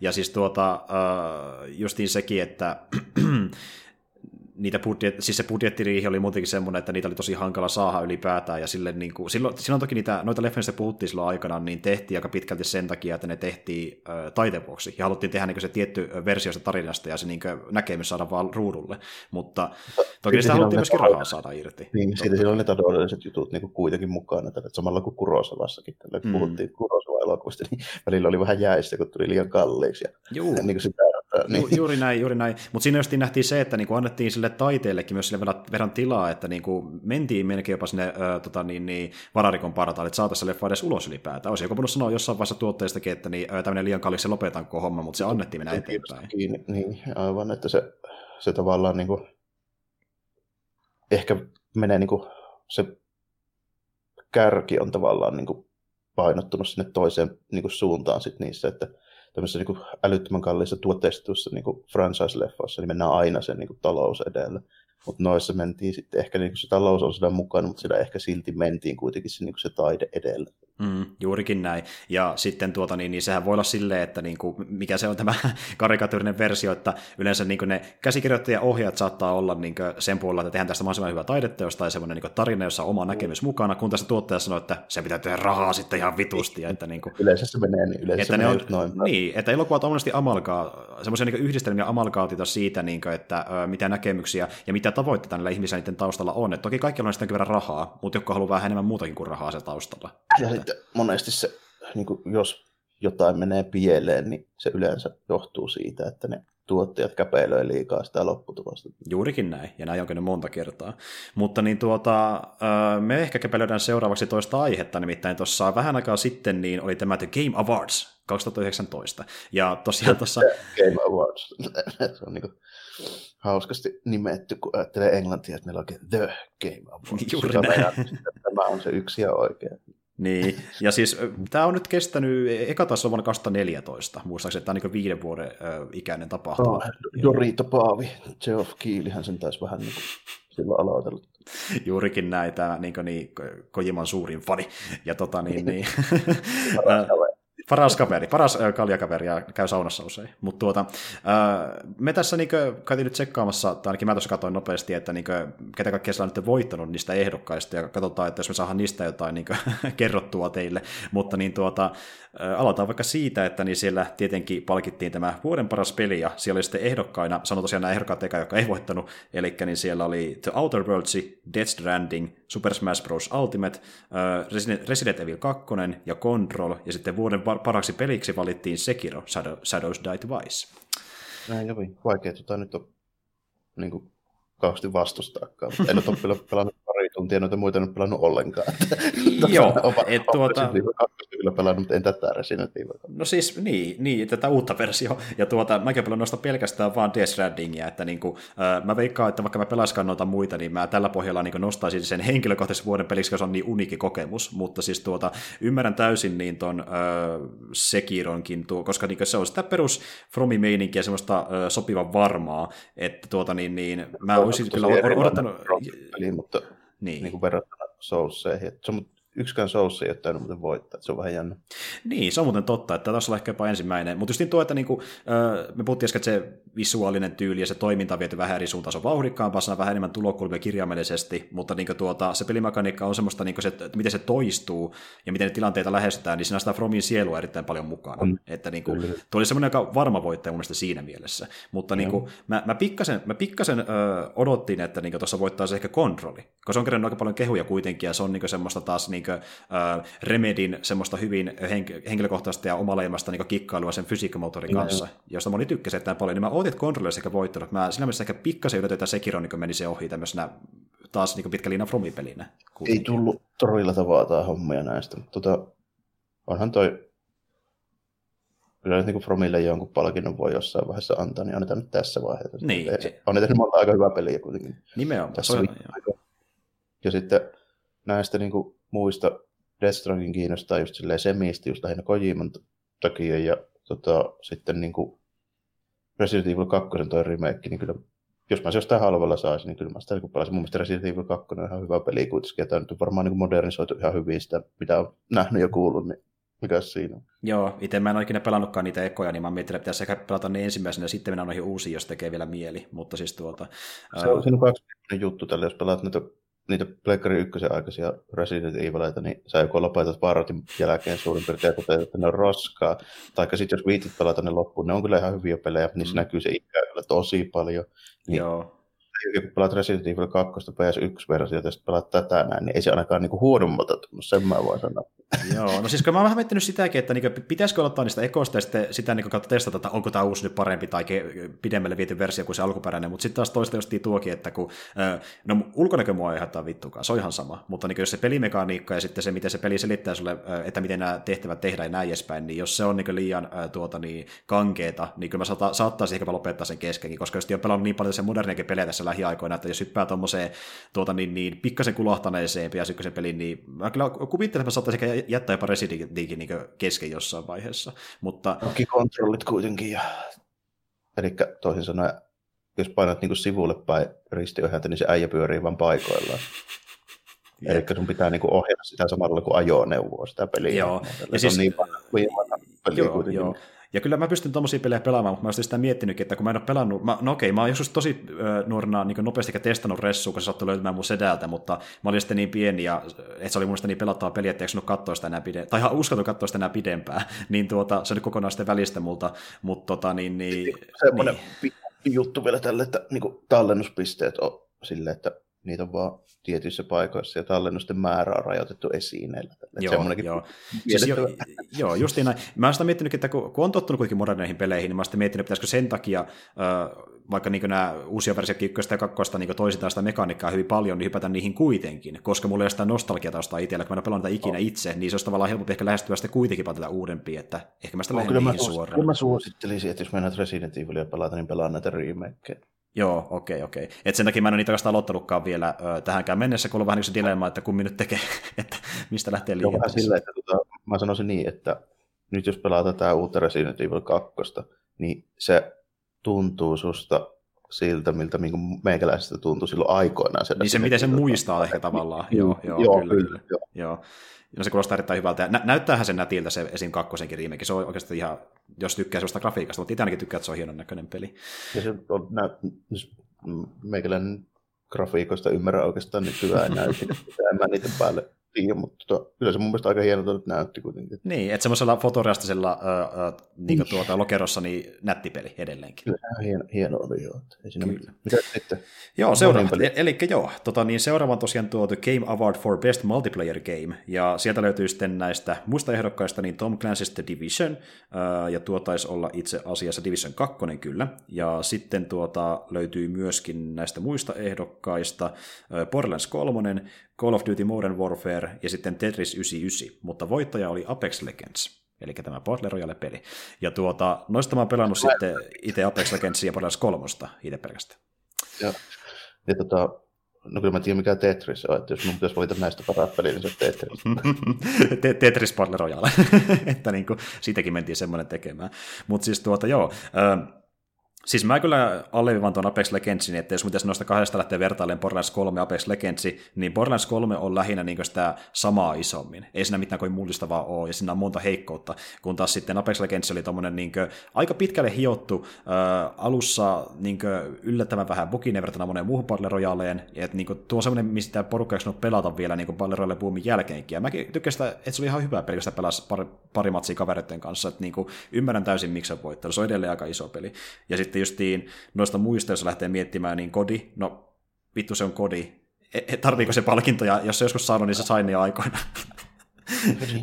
ja sitten taas Division 2, okei, se on niinkö, äh, tota, aika perinteinen niinkö massiivinen äh, ollinen roolipeli, mutta tällä kertaa vaan aseilla. Numerot siellä vilkkuu siltikin, kun sä ammut vihollista. Että niinku, en nyt tiedä, onko se välttämättä ihan palkinnon arvoinen. Ja, mut, ja Tetris taas tommonen, että okei, se on Tetris, mutta siinä vaan näkee sitten äh, muiden ruudut samaan aikaan pelataan yhdessä. Että niinku, en mä tiedä, ehkä, ehkä Tetris olisi tavallaan, kun se ero niin paljon, niin voinut saada mun mielestä palkinnon, mutta mä niin hyväksyn tuon Apex Legendsia ainakin itse täysin. Että ei, mulla, ei, mulla, mulla ei ole hevosta tässä kisassa, niin mä tarvitsen sen kuvemmin.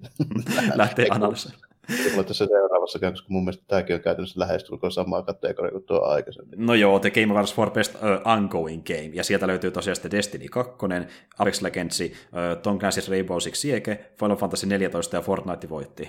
No, No, ainoa, niin, selvä. mikä ero näistä kaikista muista, niin on tuo Final Fantasy 14 tällä, että nämä muut on mun mielestä samoja kuin nuo niin multiplayerit. Nimenomaan. Destiny on Destiny, ihan niin kuin ykkönenkin. Ja sitten Rainbow Six Siege, niin tuota, no se olisi ehkä voinut saada se voiton, mutta kun sekin on mielestäni taidu jopa saada jo tässä aika monta palkintoa, se on kuitenkin niin kuin, äh, muutaman vuoden ikäinen peli, niin tuota, en siinä mielessä tiedä, että ansaitseeko semmoista välttämättä, mutta sama pätee kyllä Fortnitekin, se on saanut jo monta muutakin palkintoa aiemmin, että niin kuin, oh. tämmöisiä aika itsestään selviä, että niin kuin, tässä on pari vaihtoehtoa, äh, mikä erottuu jokosta, jos mielestä Siege ja Fortnite aika helposti, ehkä kuin Final Fantasy 14kin, mutta kaikki on semmoisia, että on saanut jo palkintoja aiemminkin, että lähes sitten äh, kertoo, mikä on sun lempari vaan, niin sen perusteella.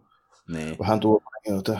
Miten sitten seuraava? Seuraava. seuraava tar- Joo, eli The Game Award for Best Narrative, ja siellä tosiaan oli A Plague Tale Innocence, hyvä peli, on tykännyt ainakin itse siitä, uh, The Outer Worlds, uh, Death Stranding, Control, ja sitten sen voitti Disco Elysiumi. En ole sitä itse testannut, mutta se kiinnostaa mua erittäin paljon. Että niin Monista on kehunut noin niin puskaradia kannata, mutta en mä niin näistä oikein just tiedä muuten mitään, niin kun en ole pelannut yhtäkään näistä. Joo, no Death Strandingin mä oon pelannut, ja A Plague Tale Innocence, ja A Plague Tale Innocence on semmoinen niinkö, No oikeastaan niin Death Strandingikin niin hyvin sinemaattinen tarina. Eli siinä niin paljon leketellään sillä ö, kuvauksella ja sitten niin sillä osittain näyttelylläkin ja niillä maisemilla. Ja sitten niin se tarina saattaa edetä aika verkkaisesti. Mutta sitten Death Stranding on vähän unikimpi miten se etenee. Että tuo A Plague Tale on hyvin sellainen niin putkimainen tarinalta ja pelimekaniikoiltaankin. Että mä en ehkä välttämättä laittaisi A Plague. Se on enemmän niin henkilökohtainen kokemus, että jos se tarina iskee, se iskee, mutta se ei tee mitään kovin uniikkiä kuitenkaan loppujen lopuksi. Mutta Death Strandingin justiin, niin Death Strandingin ö, tarina on tähän mennessä ollut sellainen hyvin koimamainen, eli siinä on, voi olla pitkään gameplaytä, ja sitten niin kesken gameplayn tulee tämmöinen niin kuin melkein minuutin niin, dialogisessio, missä NPC kertoo sulle vähän vinkkejä, miten peliä pystyy pelaamaan paremmin, ja sitten siinä on hemmetisti niin inforuutuja, joka kertoo sulle, miten peli etenee, ja sitten tulee vähän väliä tämmöinen kahden tunnin katsiini. Ja sitten se, niin se vie tarinaa eteenpäin vasta oikeasti. niin tuota. Yksi päivä mä tuossa vähän katsoin niin Merkur pelasi sitä, että saa semmoisen käsityksen, miten se etenee. Se oli just sitä, mitä mä oletinkin, että ei siinä sen kummempaa. Kyllä, että se on hyvin koimamainen. Ja jälleen kerran tuommoinen henkilökohtainen kokemus, että tykkää tai ei, mutta se ei tavallaan mitään uutta. Se on hyvin erilainen rakenteeltaan tarinallisesti kuin moni muu peli, mutta se on koimapeli. Että samalla tavalla se on edennyt Metal kuin aikoinaan. Että niin kuin. Joo. Joo. Mutta en tiedä, Elysium ehkä se ansaitsee. Tuota, sitten oli parhaan roolisuorituksen Game Awardi, ja sieltä löytyy tosiaan Kortti Hope Controlista, äh, Ashley Birch The Outer Worldsista, äh, Norman Reedus Death Strandingista, äh, Matthew Porretta Controlista ja Laura Bailey Gears Vitosesta, ja voittaja oli, kuulepa ihan niin kuin sarjoista ja leffoistakin tuttu Mats Mikkelsen. Kyllä. Niin, Joo. Ja siis... Mä, mä vähän niin kuin epäilin, että hitto, voittaako Daryl, mutta ei voittanut. Joo, ja siis tähän mennessä niin äh, mä kyllä ehkä antaisin itse sen mieluummin tolle niin kuin Darylille, koska niin kuin, no, päähahmo on paljon enemmän ja äh, paljon laajemmalla tavalla mukana tarinassa kuin Matsi. Niin, ja niin kuin sekin, että kun se ei ole vasta perusnäyttelemistä, vaan se on myös sitä pelimekaniikkia, animaatioita ja miten nekin on näytelty, niin se on siinä niin kuin, paljon isommassa roolissa niin kuin, kaikilta osin kuin Matsi. Että niin kuin, silleen mä antaisin sille ton palkinnon, mutta en mä tiedä, ehkä Matsi vetää hyvän rooli. En ole pelannut peliä läpi asti, niin en tiedä kaikkea siitä hahmosta. mieleen jäävi tyyppi niin. siinä pelissä, mistä sen tietää. En, niin. mä, en ole pelannut, niin osaa sanoa. Tosiaan, mä en halua spoilata liikaa, mutta se hahmo esiintyy siinä sillä tavalla, että niinku, kun sä teet yhden tietyn asian siinä pelissä, mitä toistaa vähän väliä, niin aina siinä ö, tilanteessa, kun sä teet sen asian, niin on tämmöinen pieni, ö, maksimissaan minuutin pätkä, joka näyttää vähän taustaa Massin hahmosta. Ja niiden pohjalta sitten rakentaa se tarina silleen, eli tämmöistä pienistä katsiineista, joka tulee silloin tällöin pelissä, kun tekee yhden tietyn toiminnon, ja se kestää tosi vähän aikaa se katsiini. Että se on mystinen hahmo, Eli, joo, ehkä, se, ehkä se tulee sen mystisyydestä. se voi olla kyllä. Mutta joo, tuota, sitten, no, mä en lähde tässä oikeasti analysoimaan. Meikäläisen, meikäläisen asiantuntijuus tässä vaiheessa niin on hyvin syvää, eli esports-playerit. Tiedätkö, mulla on vielä syvempi, että niin mä tiedän ihan kaiken näistä tyypeistä. Tuot, ei, siis mä, mä seuraan niin vähän esportsia, että mä en lähde tätä oikeasti analysoimaan millä tavalla. Mä voin semmoisen sanoa, että tota, tässä kategoriassa niin yksi tyyppi ryöstettiin ihan täysin. Nämähän on just jotain niin Starcraftin jätkiä ja jotain Dota-tyyppejä ja tämmöisiä ihan selvästi nämä, mm. nämä jopa. Niin tota, tämän olisi kuulunut voittaa, niin semmoinen tyyppi kuin tota, Arslan Sittikue menee S-nimellä, tota, semmoinen pakistanilainen jätkä, joka tuli ihan puskista ja voitti Japanin Evon tänä vuonna Tekken 7. No tuo kuulostaa oikeasti niin palkinnon, palkinnon arvoiselta. Aivan. Joo, edes jonkun palkinnon. No, tämmöinen 23-vuotias jätkä, joka on niin kuin Pakistanista, jo kukaan edes tiennyt, että Pakistanissa pelataan Tekkeniä suunnilleen, niin, niin, niin tota, se vaan niin kuin otti ja lähti sitten Japaniin.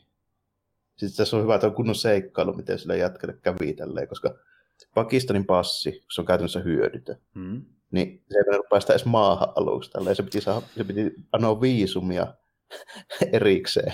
niin vaikka Japani ei ole kovinkaan monesta maasta edes tarvi anoa viisumia. Pakistan on yksi niistä, koska se on niin mm. ankea se, niin kuin just kansainvälisesti, niin mm-hmm, Pakistanin passi ei pääse mihinkään. Niin, tota, se joutuu olemaan kaksi päivää lentokentällä ensinnäkin, että niin kauan kun se viisumihakemus hyväksyttiin, sillä ei ollut yhtään rahaa, koska sillä oli Pakistanin rupioita, mitä toi tota, japanilainen vaihtoautomaatti ei edes tunnistanut miksikään valuutaksi. ja tota, sitten, sitten se niin loppujen lopuksi yritti kahvilasta niillä, niillä rahoilla ja sanoi, että kahvilla pitää anna edes joku leipä tällä Niin Voi helvetti. Tälleen, sitten, sitten se niin kuin, se oli just Haneiden lentokentällä kanissa se kaksi päivää. Sitten se viimein sai viisumi että se pääsi sitten Fukuokaan, missä tämä turnaus pidettiin. Ja sitten se niin kuin lopulta vielä voitti koko paskan. Niin kuin käytännössä se menee sille, että niin kuin aina Tekkeni voittaa joko etelä tai japanilainen pelaaja. Se on niin kuin sääntö ollut yli 20 vuotta. Mm, niin kävi eri tavalla. Ja, niin, Joo. niin kuin tämmöinen ei sitten niinku voittanut, ei olisi eho ollut. Joo, mutta siis niinku, ei, ei vaan tuo se ö, kansallisuus, vaan se taustatarinakin niin mun mielestä antaa syytä palkinnolle. Että tuommoisista niin, niinku, lähtökohdista lähtenyt ja voittanut. Et, niinku, joo. Siis se on varmasti saanut jonkun palkinnon jossain vähän pienemmässä ö, palkintojaossa, on ihan varma. Niin sen voittopokalin lisäksi mä uskoisin, että jonkinlainen niin, että vuoden pelaaja tai vastaavaa, ihan varmasti. Kyllä, kyllä niin kuin. Joo. Toivottavasti. Ihan, ihan älytön keissi, niin kuin, että tuommoinen tyyppi, no nyt kaikki tietää kuka se on tällä, että se kyllä niin kuin riittää silleen, mm. voittaa kerrota evoa, mutta tota, se on kyllä niin kuin aika, aika huima tempaus, että ei tuommoisia tyyppejä, niin kuin, mistä kukaan ei ole kuullutkaan, niin ei ne vaan niin kuin voita yleensä mitään tuommoisia tappelupeliturnauksia. Niin, että se on, se on oikeasti tämmöinen, niin kuin, se on uutisen arvoinen, ja hyvä, että sanoit tuosta, koska mä luulen, että niin kuin, näiden isoimpien niin kuin, pelien alle jää tuommoiset tarinat, ja nyt niin paljastat, moni varmaan sitä kuulla tästä ekan kerran, niin kuin minäkin, että hyvä, että sanoit jännä, jos niin kuin Tekken ei ole niin kuin riittävän iso peli. Tai no okei, okay, siis okei, okay, se, on, se on iso, mutta niin kuin sanoit justiin, niin sellainen tietyt pelit, jotka ei ole Tekken, joka pyörii näissä niin kuin, karsinnoissa. Että, jos niin. se on StarCraft tai joku tämmöinen näin. Niin. No aina, nämä kaikki tämä, niin kuin, tämä mainstream e-sports, niin, niin se tarkoittaa näitä tämmöisiä tiimipelejä tai StarCraftia. Juurikin näin, että jos joku muu, niin se on kyllä, se on sitten niin kuin, ei pääse näihin kahinoihin mukaan yleensä. Mutta joo, koetaan edetä pikkasen nopeammin, kun näitä on niin paljon näitä kategorioita. Toinen on sitten tuo The Game Awards for Content Creator of the Year. Mä en tunne noita nimiä ollenkaan, antaa mennä vaan eteenpäin. Kuka se oli? Kuka se oli? Öö, Michael Grsesiek, en tiedä kuka se on. Tosiaan niin itselle ihan tuntemattomia nämä kaikki, kaikki nimet noista. En ole kuullut ketään näistä jotain YouTube-jätkiä nämä varmaan. Selvästi joo. Ja kun yleensä mä tunnen YouTube-jätkiä niiden sillä nikillä, en sillä oikealla nimellä, niin en, en tiedä ketä nuo on.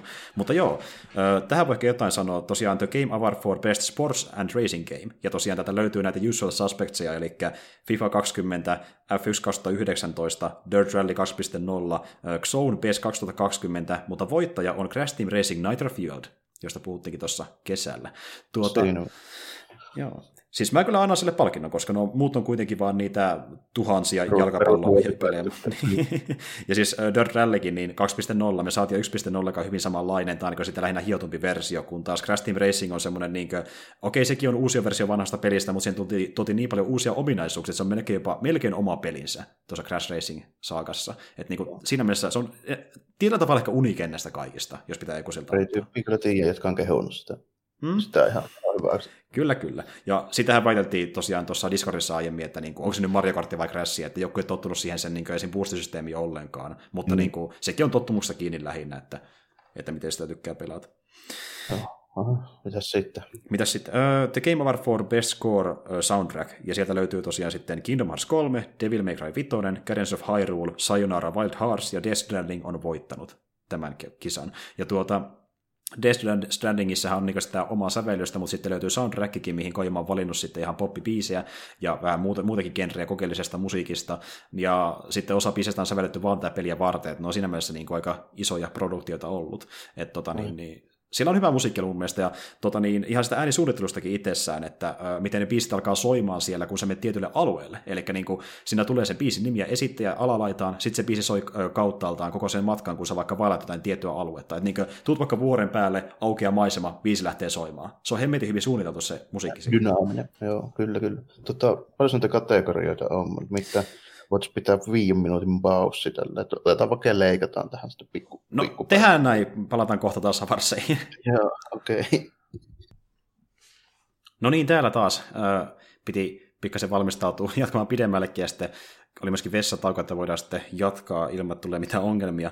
Tuota, kategorioita vielä on muutama, mitä, mistä voidaan jotain teille sanoa, mutta äh, tosiaan skipataan niitä, mitkä, mitkä ei koske meitä välttämättä millään tavalla tai mihin meillä mitään inputtia oikeasti.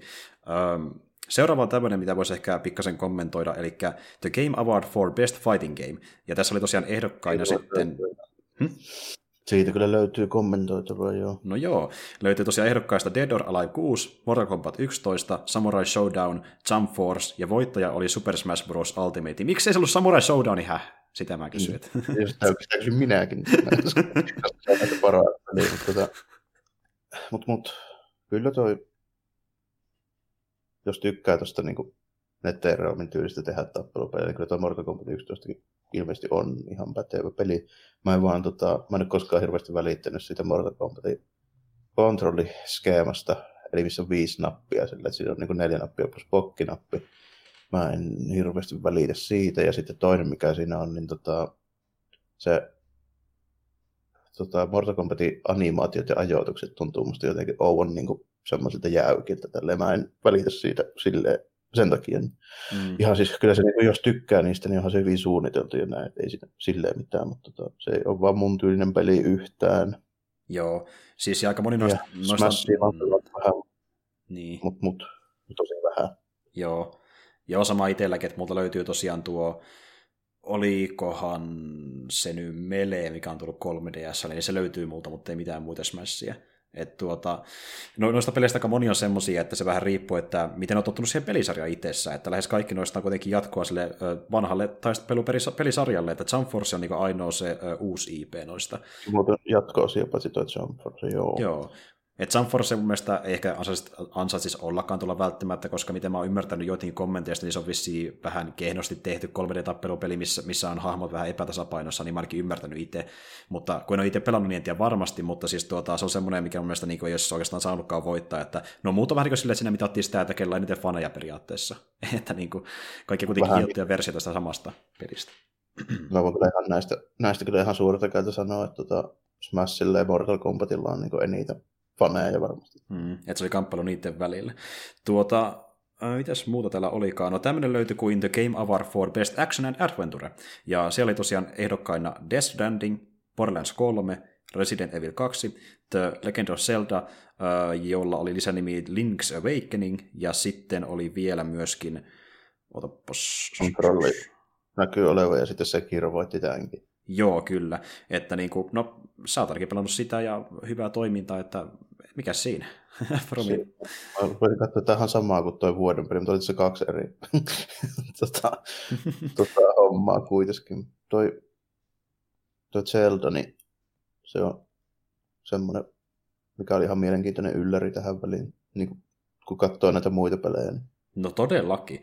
Ja siis tuota, Öö, tässäkin on aika paljon sitä samaan toistoa, että Borderlands jatkoosa ja tuo Zeldakin taisi olla tyyliin remake jostain aiemmasta Zeldasta, jos mä nyt ihan oikein muista ja Resident Evilin remake, sitten on vielä kontrolli, mutta kontrolli justi ja sitten tuo Death Stranding on niin semmosia, missä on sitä vähän omintakaisempaa toimintaa. Death Stranding ei kyllä oikeasti mikään kovin hyvä action-peli, kun se ei siihen painotakaan, mutta niin tuota, kontrolli niin, kuin, niin jälleen kerran olisi ehkä voittaa. Se on semmoista niin hyvin fysiikkapainotteista, fysiikkapainotteisempaa kuin mikään muun näistä peleistä, niin siinä mielessä ehkä sekin olisi voinut voittaa ihan hyvin, mutta sekin vei sen potin.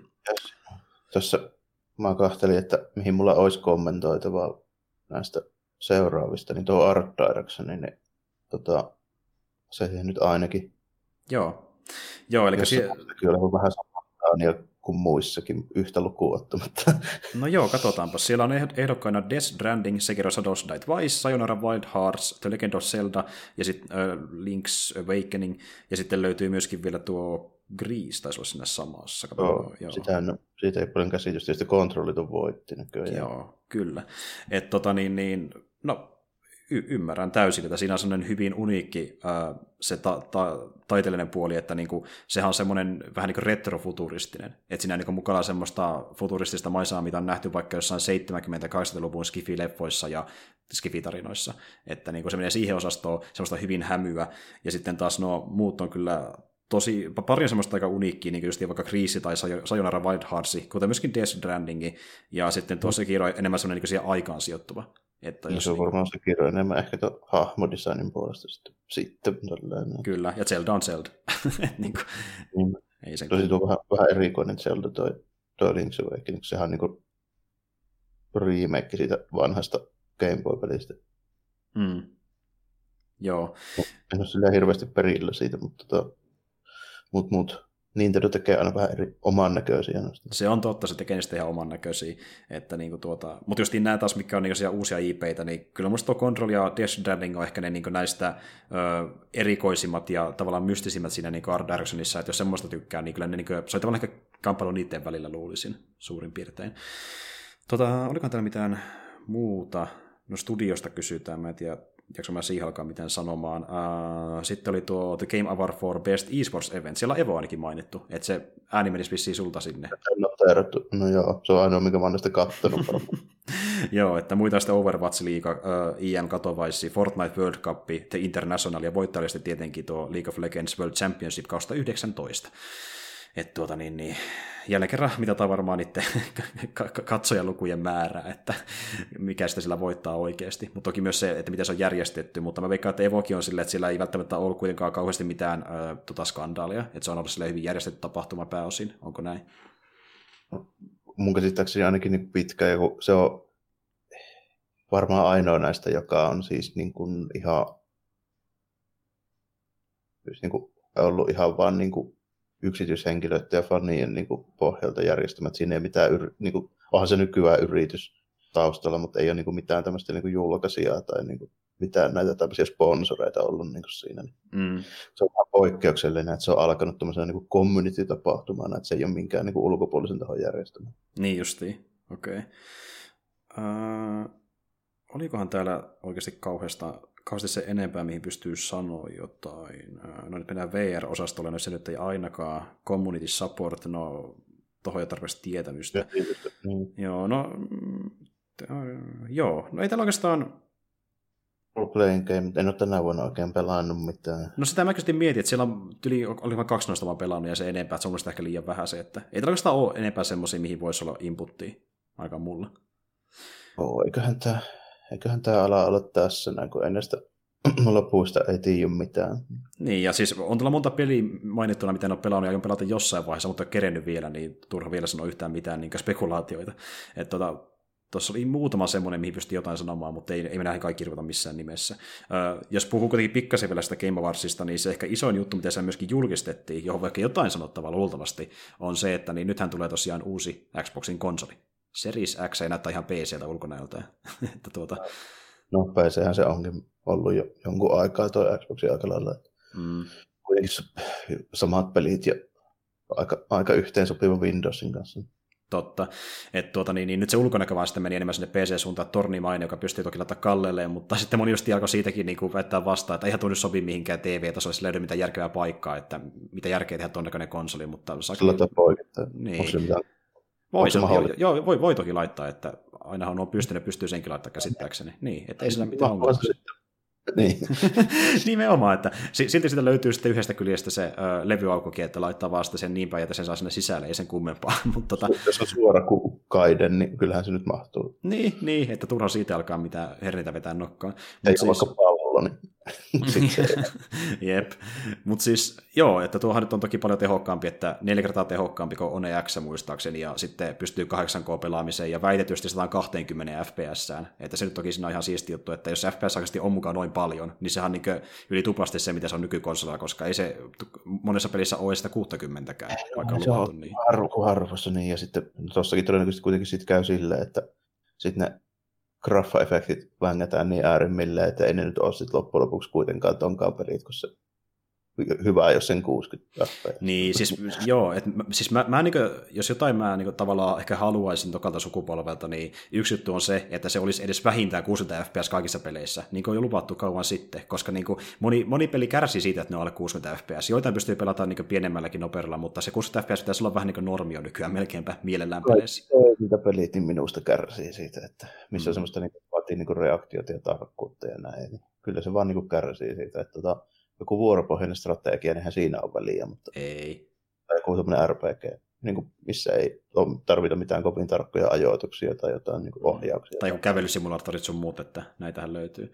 Mutta mm. jos on mm. toimintaa yhtä enemmän, niin kyllä se olisi niin minivaatimus, että jos ne siihen pääsee, niin se on jo mun mielestä aika iso plussa loppujen lopuksi, jopa niin tätä semmoinenkin lupaus seuraavassa sukupolvessa. Mutta siitä, tota... siitä huolimatta, niin kuin, että jos on niin kuin vaikka joku vuoropohjainen strategia tai kävelysimulaattori, että siinä ei välttämättä tarvitse 60 freimiä, niin jos siinä on, niin kyllä se sitten tekee siltikin niin paremman pelin edelleen. Joo, siis, ja siis tuota, joitakin se ei häiritse, että se niin kuin, pelin liike on normaalisti 30 fps, mutta niin kuin moni, niin kuin, joskus mulle ehkä peleissä on sille, että vaikka se ei tapahdu kauhean paljon, mutta jos siinä on vähänkään liikettä, niin ne kaikki animaatiot sun muut tapahtuvat, ne ei näytä niin yhtä sulavilta, tai ne näyttää jopa silleen niin kuin ärsyttävänkin hitalta, jos se on jo 60 fps. Että niin kuin, se ja, muuttaa sen pelin aina, kun se kamera kääntyy, ja aina kun se kamera kääntyy, niin kyllä se vaan minusta näyttää semmoiselta niin tökkäävältä se alle 60. Kyllä, kyllä. Ja on sitä pelattu niin siis kauas tietenkin paljon pienemmänkin nopeuksilla, mutta nykyään kun on tottunut se 60 fps, niin se häiritsee jopa niissä peleissä, jotka ennen toimi 30 fps. Että niin kuin, siihen on tottunut niin paljon, että sitä haluaisi niin vähimmiltään niitä uusilta peleiltä ainakin. Mutta Se, tota, on, se on ihan mahdollista, kun se vaan haluttaisiin. Niin, nimenomaan. Mutta joo, en tiedä. Mä uskon, että mä en tuo ostamaan jälleenkään Xboxia, että niinku tuota, ainoa yksi syy ostaa se olisi ehkä tuo uusi Hellblade, koska mä tykkäsin ekasta Hellbladeista erittäin paljon, niin se kakkonen täytyy jossain vaiheessa pelata tietenkin, mutta koska se on äh, Microsoftin tekemä peli, niin se mennessä tulee kuitenkin jossain vaiheessa myöskin PClle. Tulee, varmasti. Että niinku Niin. turha ostaa konsolista varten, että homma se vaikka sitä Game Passista, jos siellä on saatavilla. Mm. Ja pääsee Joo, ja sit, kyllä se vaan vähän niin, että toi Xbox on niin jenkkikeskeinen siltä julkaisukatalogilta ja ominaisuuksilta ja näin, niin että eipähän sitä kyllä tarvii meikäläinenkään. Joo, ei missään nimessä.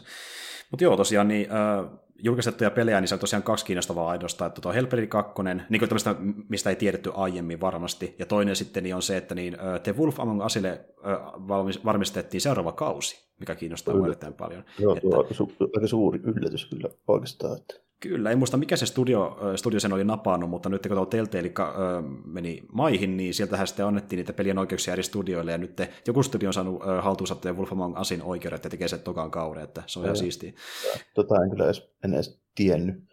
Joo, Mutta tota, se, minkä mä huomasin tuossa, tämä tulee niin keskellä yötä, niin mä tätä tietenkään katsonut, niin, niin tota, tuossa aikaisemmin päivällä kahtelin sitä Ghost of Tsushiman traileria, missä piti olla kuulemma gameplaytä. Joo, olihan siinä varmaan kuin viisi sekuntia, kun se ratsasti siinä yhdessä siis niin kuin, hetkinen, milloin me kuultiin tuosta pelistä ekaan ker- kerran? Olisiko ollut 2016 ehkä? Jotain semmoista Onko se kaksi vuotta sitten kohta? Niin. Joo, että niin tuo taas vaikuttaa semmoista ikuisuusprojektilta, mistä nähdään niin pieniä pätkiä joka vuosi, ja sitten se ehkä, ehkä tulee muutaman vuoden päästä, jos nyt homma etenee jossain vaiheessa.